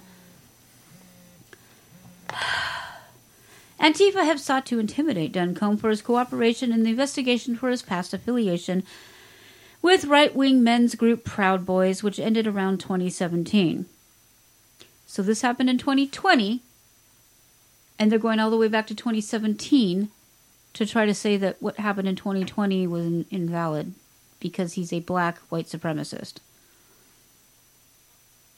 But you're a pedo, booby. You're a pedo. Good God. Love the purple hair. Duncombe said that when he realized he was being followed while working, he recognized the person as a known Antifa agitator. I knew from previous interactions with Dustin Ferrara that if I gave him a chance to get close, he would have publicly accosted me and would have made a scene in the store. He added that once he helped the customer, he removed himself from the store to avoid any possible contact with Dustin. Oh, he actually went on Fox News and talked about it.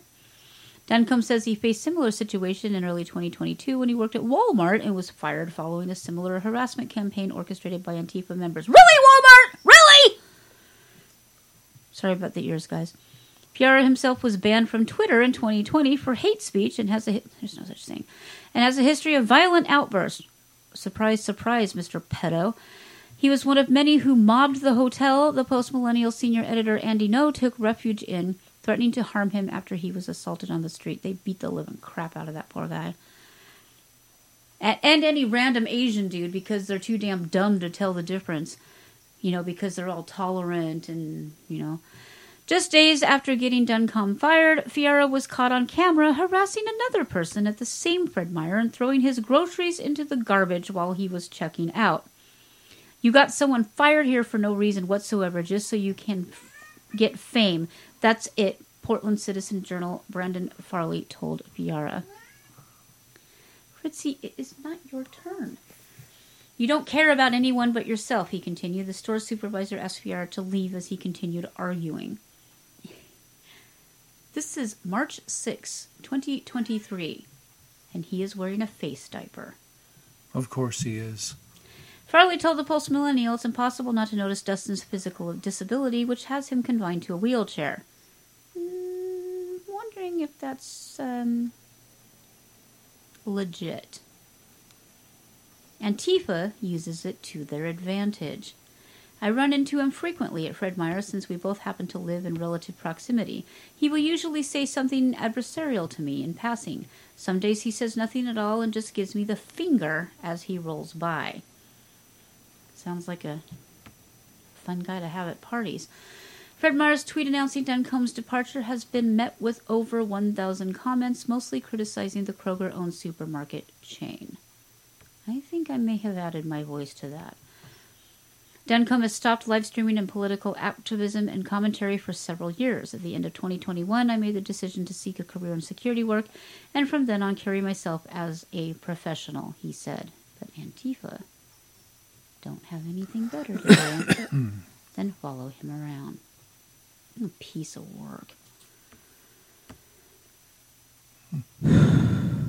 This one's just sad. Yeah, this one. is this is really sad. This is from here in the Lone Star State.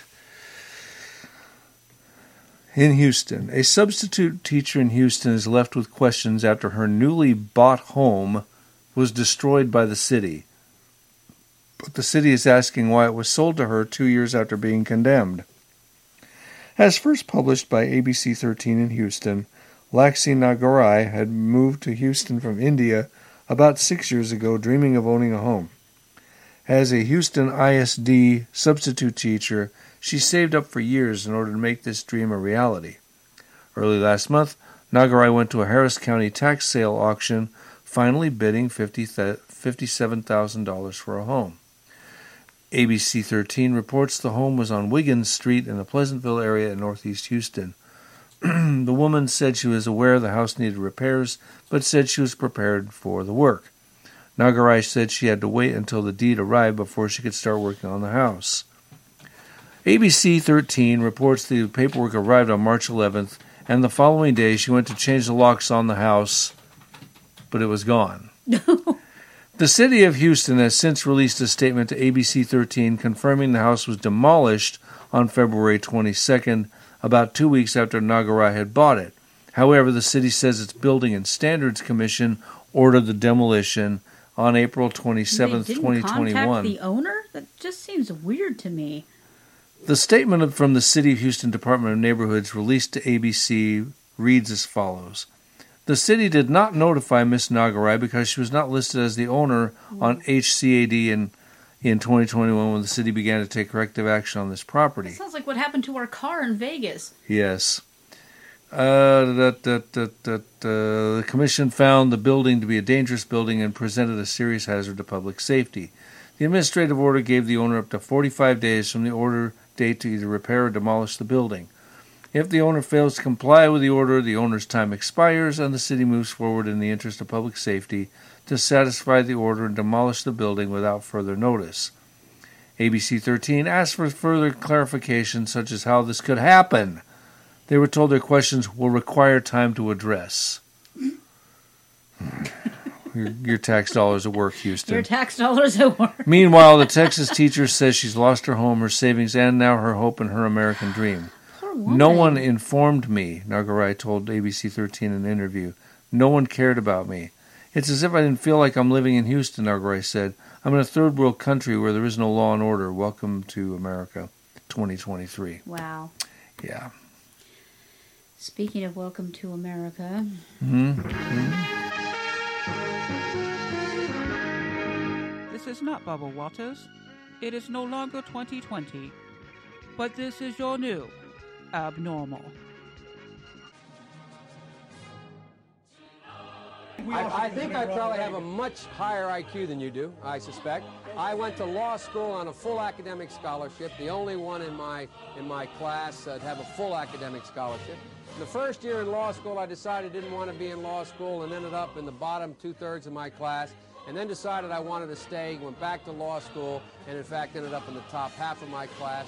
I won the international moot court competition. I was the outstanding student in the political science department at the end of my year. I graduated with three degrees from undergraduate school and 165 credits, only need 123 credits, and I'd be delighted to sit down and compare my IQ to yours if you'd like, Frank.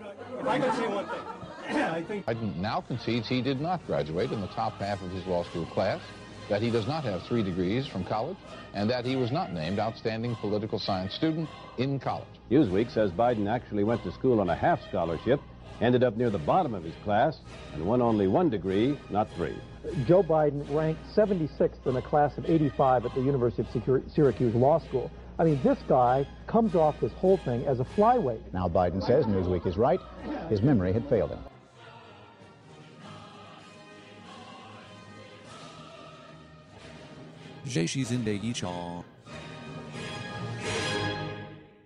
I'm the only president they got.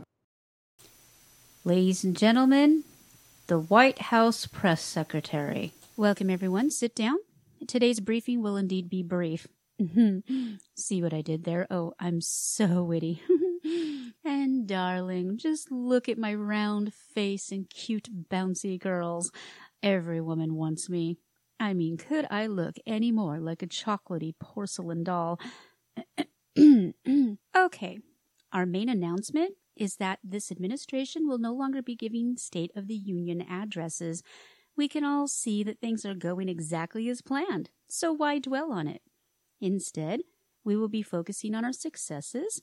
So, welcome to the first biannual State of the Diversity Address. We made it by due to our overwhelming support of the LGBTQIP2SAAFJB community. This is how devoted we are to diversity. I am thrilled to announce that this administration is the most diverse in history, and we are absolutely dedicated to hiring only the most qualified people for each position. For instance, I am a press secretary who cannot answer questions or speak coherently without reading what I'm saying, so I qualify for my position because I am a gay black immigrant with a hyphenated French name. Our first female vice president is a barren Indian Jamaican granddaughter of a slaveholder who celebrated Kwanzaa before it was even made up. Her other qualifications are listening to Tupac before his first album, joking about smoking pot, and locking up thousands of black people for smoking pot. Our transportation secretary needed absolutely no experience or knowledge in transportation because he's gay and doesn't actually do anything. Who better to serve as Secretary of Health than the first female four star admiral who never actually served in any branch of any military? Dr. Levine is an obese, mentally ill man in a dress whose pediatric background led him to firmly encourage mutilating children. Okay, technically Rachel is only the assistant secretary, but no one pays attention to Xavier Becerra because he only barely qualifies due to being straight and male. But he is the first Hispanic in his position, so we let that one slide and just give Rachel the limelight. Ketanji Brown Jackson is the first ever black person to be appointed to the Supreme Court because Thurgood Marshall and Clarence Thomas just don't count. She's even more qualified because she admitted she doesn't have any constitutional law experience or opinions and is a woman who doesn't know what a woman is. Our former Deputy Assistant Secretary for Spent Fuel and Waste Disposition in the Office of Nuclear Energy, Sam Brinton, is a bald porn stash sporting non binary man who loves wearing designer gowns he steals from baggage carousels. He will be reinstated as soon as we can get the K for klepto added to the acronym. With President Joe Biden as the perfect example and guide going forward, the federal government will only be hiring or appointing the most qualified candidates based on their color, genitals, mental deficiencies, and fetishes. If you can't check the bigot boxes on the application, don't bother to apply. I won't be taking any questions. Get out. Well, that sounds like pretty much every presser we've had Yeah. in the past two years. Speaking of diversity, She's a good reader, though. You have to hand it to her. Yeah. and she is cute. She she's cute. I'm, I, I won't deny the girl. yeah. The girl's good looking. Yeah. It's just you know, just very, very odd. Speaking of odd, Very, a Norwegian bad at her programmer has revealed a conceptual design for a video game centered around slaughtering women that he refers to as gender fascist for being critical of gender ideology. Huh? Moen first began posting images from his project Turfenstein 3D in July and has since shared over a dozen updates on Twitter, including videos of gameplay. Advertising his concept on Twitter, where else? Moen encouraged player, encourages players to put blood on the walls and refers to the enemy characters in the game as gender fascists.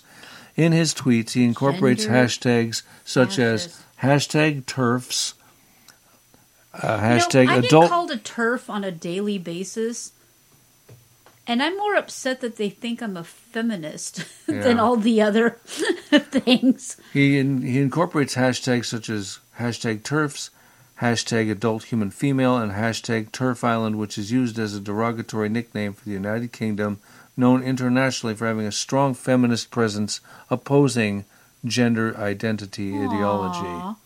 Adult human female is somehow a pejorative? I don't know. The game appears to be imitating the 1992 classic shooter Wolfenstein 3D, which follows a spy escaping from a prison in Nazi controlled Germany. Well, that sounds like fun to play. Moen adopted the styling of Wolfenstein 3D but traded out the Nazi enemies for depictions of women. In place of a swastika, the women wear armbands that display a double X logo, which bears a striking resemblance to the symbol used by the women's rights organization, organization Women's Declaration International. Lead representative for WDI Norway, Christina Ellingsen, told Reduxx she believed Moen was clearly appropriating the WDI logo and wondered how he might choose to depict a top level feminazi boss in the game. Ellingsen is no stranger to the slandering of women who criticize gender identity beliefs as gender fascists. She is currently facing up to three years in prison for publicly stating that men can neither be mothers nor lesbians. They can't. My God, people You're are under getting arrest. imprisoned for science? The legal complaint was brought People, the world is round. It's round. Yeah. The, the legal complaint was brought about against her by a trans rights lobby organization that's called WDI, a hate group. The person responsible for her charges, Christine Jentoft, is a man who identifies as a lesbian woman. You're still a man, dumbass. In June, he participated in a panel discussion about gaming with Moen. The, represented, the representation of women's sex chromosomes as resembling Nazi ideology shows how far gone these women often are, Ellingsen said. Accusations that women who care about women's rights are feminazis is nothing new, though, she added. Male threats of violence against women and girls in the digital sphere is obvious and ubiquitous, but uh, to men who claim to be women, digital media is used for a kind of glam- okay, Gamification. gamification. Thank you. I had no idea what that meant. Gamification of Gamification of misogyny. misogyny that is unprecedented, Ellingsen stated. She referenced several examples, including a browser application designed to highlight in red characters' social media accounts said to be said to belong to so-called turfs and the pornography genre known as forced feminization. I want to go on and on. This thing lasts forever. You get no, the and idea. it gets ickier and ickier. Yes, and uh, you want to find out? Do you want me to keep going? No. Okay. Like I said, it gets ickier and ickier. Okay, um, this is kind of on the same ilk. Now, please, please bear in mind as I read this article, remind yourself constantly that this child goes to a Catholic high school. So just keep reminding yourself of this. A Catholic high school student in Canada, of course, was reportedly arrested Monday after being suspended for protesting against transgender people's use of bathrooms and saying there are only two genders at a Catholic school. And now he's appealing to Ontario's Human Rights Tribunal, which they don't give a crap about because they don't like humans. Josh Alexander, 16 years old, said the leadership of St. Joseph's Catholic High School in Renfrew, Ontario, told him that his continued attendance would be detrimental to the physical and mental well being of transgender students. At a Catholic high school. How could his attendance be detrimental to people who are already batshit crazy? And we just got knocked up to a PG. Yay. you get more money for PG than G. That's true. The high school junior tweeted that Ontario police arrested and charged him after he attempted to attend classes in violation of an exclusion order following his suspension earlier this school year. Keep in mind that in Ontario, school is mandatory. Mm-hmm. It, it's compulsory. If you do not attend school, you go to jail. So kid tried to go to school and he got arrested anyway. Offense is obviously defined by the offended, Alexander told the Epoch Times. I expressed my religious beliefs in class and it spiraled out of control. Not everybody's going to like that. That doesn't make me a bully. He's well spoken for a 16 year old. Mm-hmm. It doesn't mean I'm harassing anybody. They express their beliefs and I express mine. Mine obviously don't fit the narrative. No, his fit science and logic and reality. God forbid. Your listening audience gets YouTube rated R sometimes just because we are here and YouTube may know it. That's the best comment of the night. Absolutely. Alexander, who described himself as a born again Christian and led student action in support of last year's trucker convoy, reportedly has not been to school since he was first suspended in November. He was hit with a suspension for allegedly organizing protests at a school against biological males and girls' bathrooms and arguing in class that God created two unchangeable genders. So, science. Yeah. And Multi- it's uh, science and and religion both. yeah, I mean, uh, they're not mutually exclusive people. Multiple students, including trans students, were kind of shutting me down, the student told the Epoch Times of the classroom exchange. Alexander said he was told by his principal that he was allowed to return to school only if he stopped using the dead name, which is the given name, of transgender students who shouldn't be attending a Catholic high school and excluded himself from classes with two trans, tra- blah, blah, two transgender students who objected to his religious views about gender.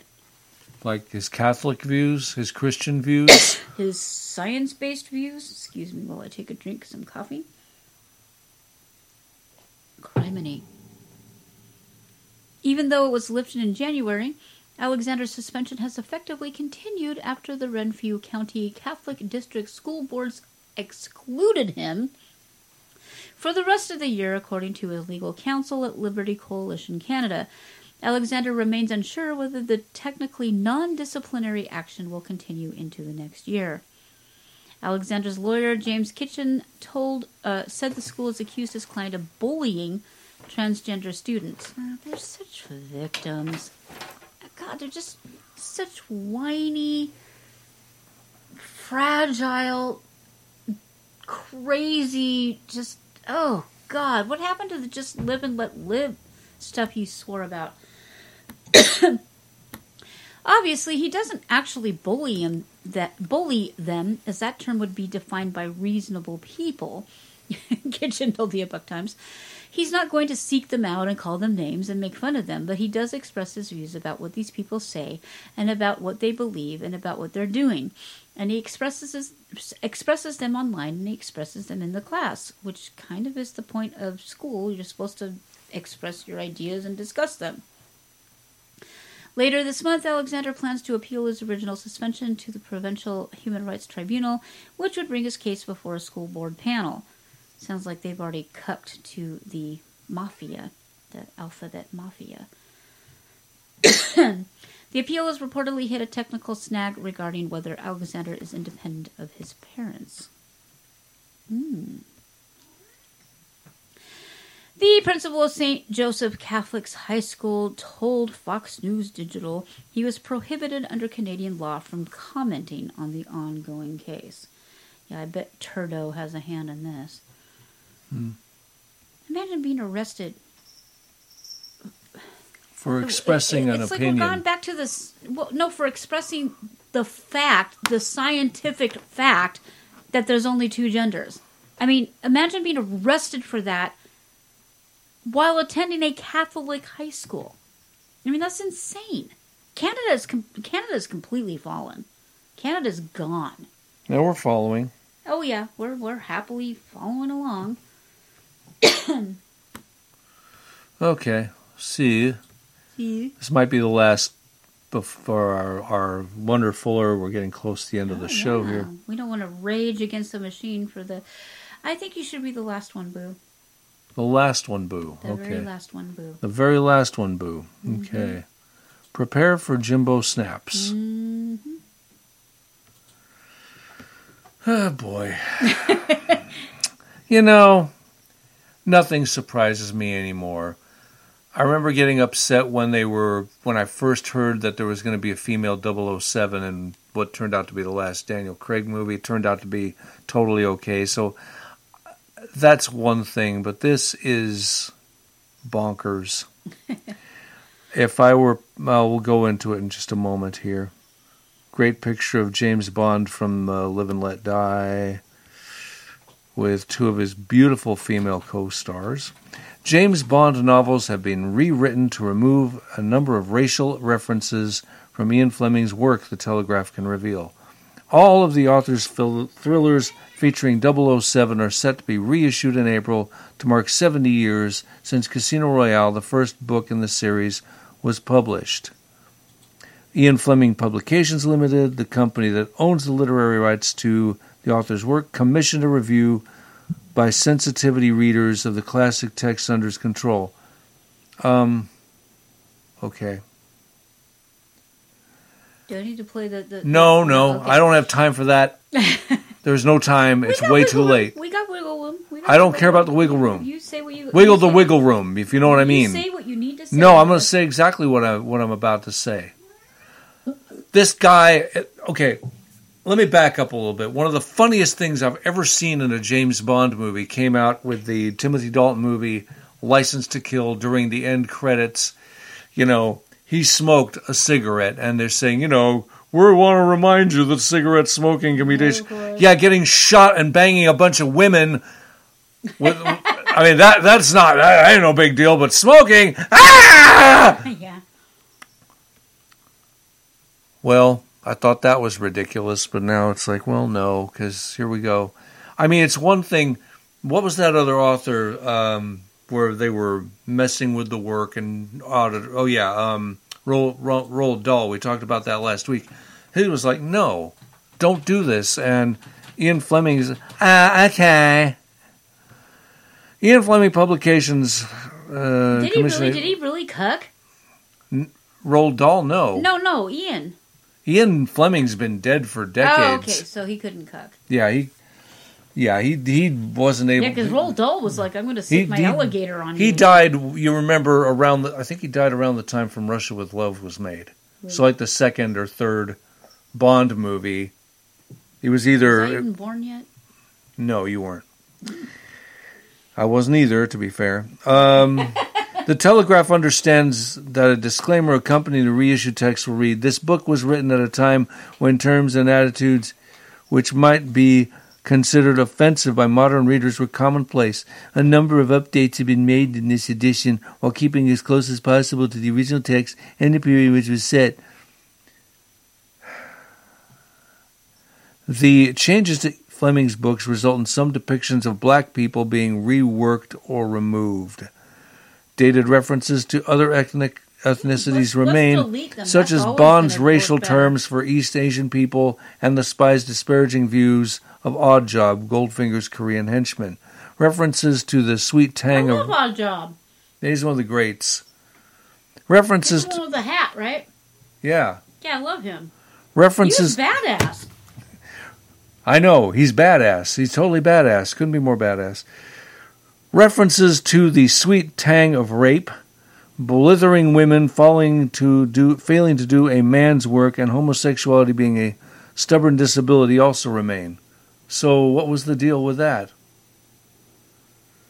In the sensitivity reader approved version of Live and Let Die, Bond's assessment that would be African criminals in the gold and diamond trades are pretty law abiding chaps, I should have thought, except when they're drunk too much, becomes pretty law abiding chaps, I should have thought.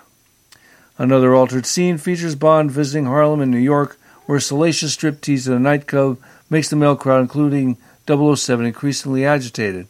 The original passage read Bond could hear the audience painting and grunting, panting. I need to stop. I need to wear glasses when I'm reading this stuff. Panting and grunting like pigs at the trough. He felt his own hands gripping the tablecloth. His mouth was dry. The revised section replaced the pig's reference with Bond could sense the electric tension in the room. Boring. Oh my god. I'm not even going to go over the rest of these. Fortunately, these books have been around for decades, and you can just buy the the original versions pretty much anywhere. I want to apologize. I was rude to my wife again. I apologize. So anyway, I, I just I was trying to say the same sentence over and over again, and it was. I'm sure she didn't intend any um, negativity. I apologize.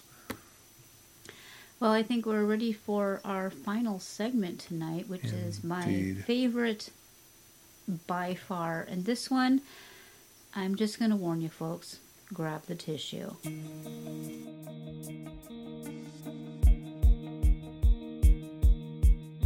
Here on Counterculture Wise, we may rant, we may rave, but most of all, we go against the current culture because we believe, to the core of our beings, that humans are good and the world is an amazing and beautiful place. At the beginning of our show, we give you news of the weird and wonderful, but that is just the tip of the magnificent iceberg that is our world. We now present news of the wonderfuller.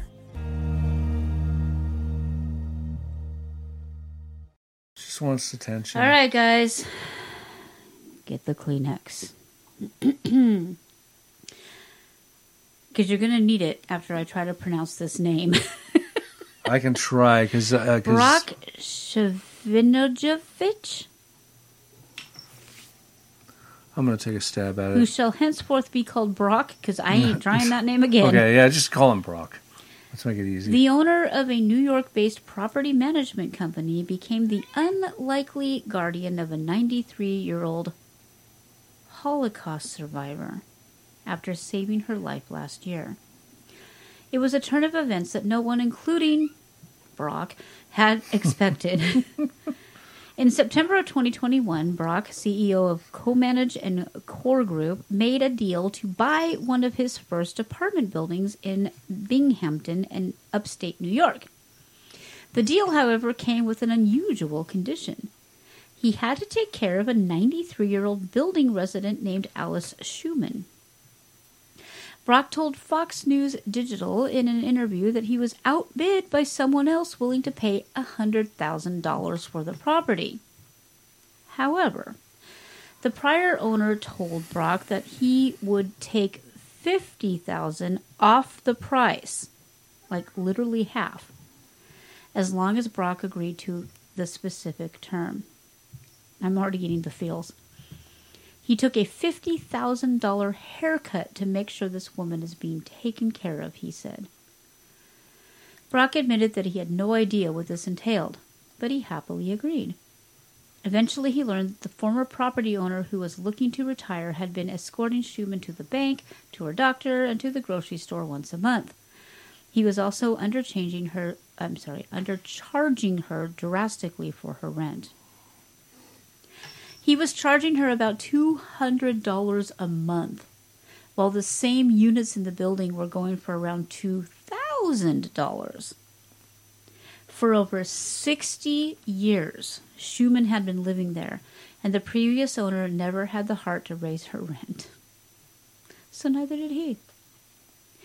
He charged Schumann the same $200 monthly rate. It's just hard for me to believe that people like this still exist. I mean, this is straight out of a 1940s movie. I know after after all these stories of horrible people doing Yeah. horrible, stupid stuff, and then And on the first of every month, Brock took her around to all her errands. It was like clockwork, he recalled. Schumann would knock on his door that first day of the month with her rent payment in hand at 9 a.m., and he would drive her wherever she needed to go. She literally had nobody else, he said. That was a lot of the reason that it went the way that it did. The duo bonded on each trip. And she looks like just a darling woman. yeah, she does. As their relationship grew, Brock eventually found out that Schumann survived the Holocaust and came over to the U.S. from Germany after the concentration camps were liberated. Although Brock never learned other details of her past, he did discover that her parents and sister all died in the camps. A few months into their arrangement, Brock woke up on the first of the month without a knock on his door. A day later, he was walking by her door. He heard faint calls for help coming from inside her apartment, so he kicked down her door and called 911. At the hospital, medical professionals deemed Schumann unfit to take care of herself. However, since she didn't have any living relatives or friends, she was going to be put in the state's care, he said.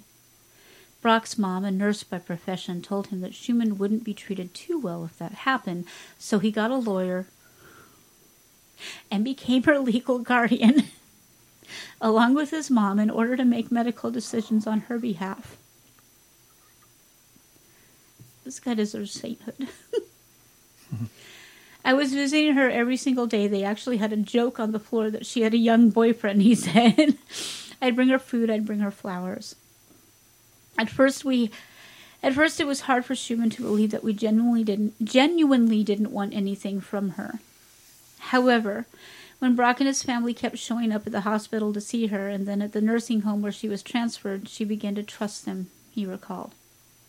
He even kept her apartment empty for nine months while she was in the hospital, hoping she'd be able to return home. Brock said the best way to describe his relationship with Schumann was goofy.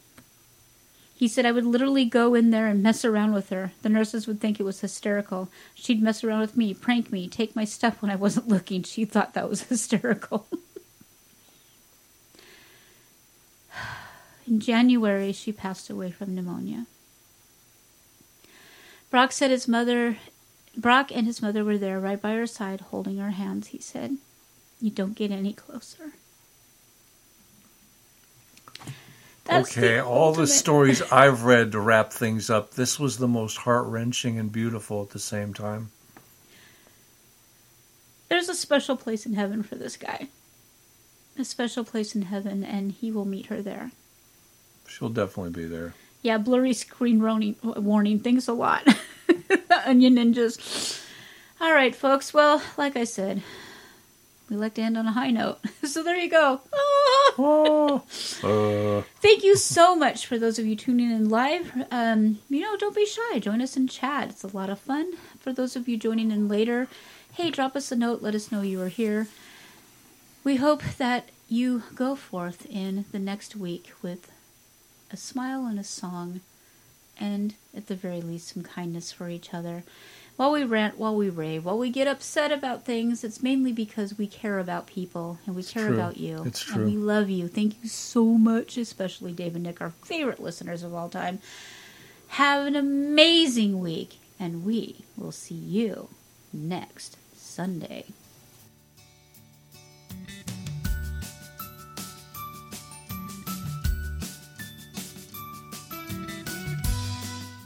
Counterculture Wise is a Stormcat production. Thank you for joining our growing family of listeners. All links from the show are available on our website, counterculturewise.com. Find our archives on any of your favorite podcast hosts. We engage in satire, commentary, and generally laugh at the ridiculousness of our crumbling society.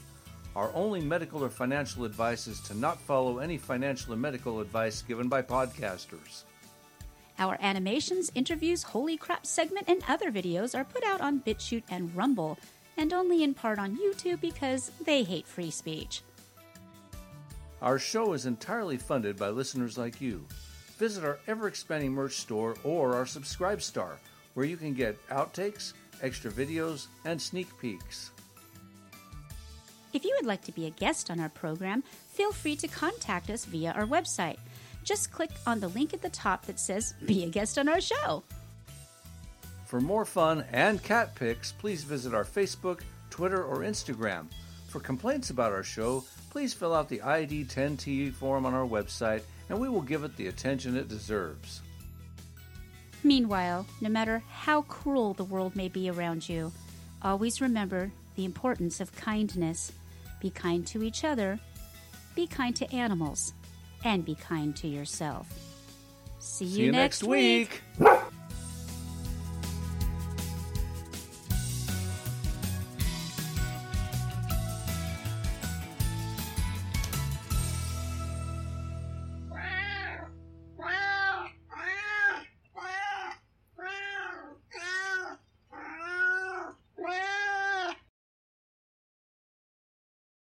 Amplify your career through training and development solutions specifically designed for federal government professionals.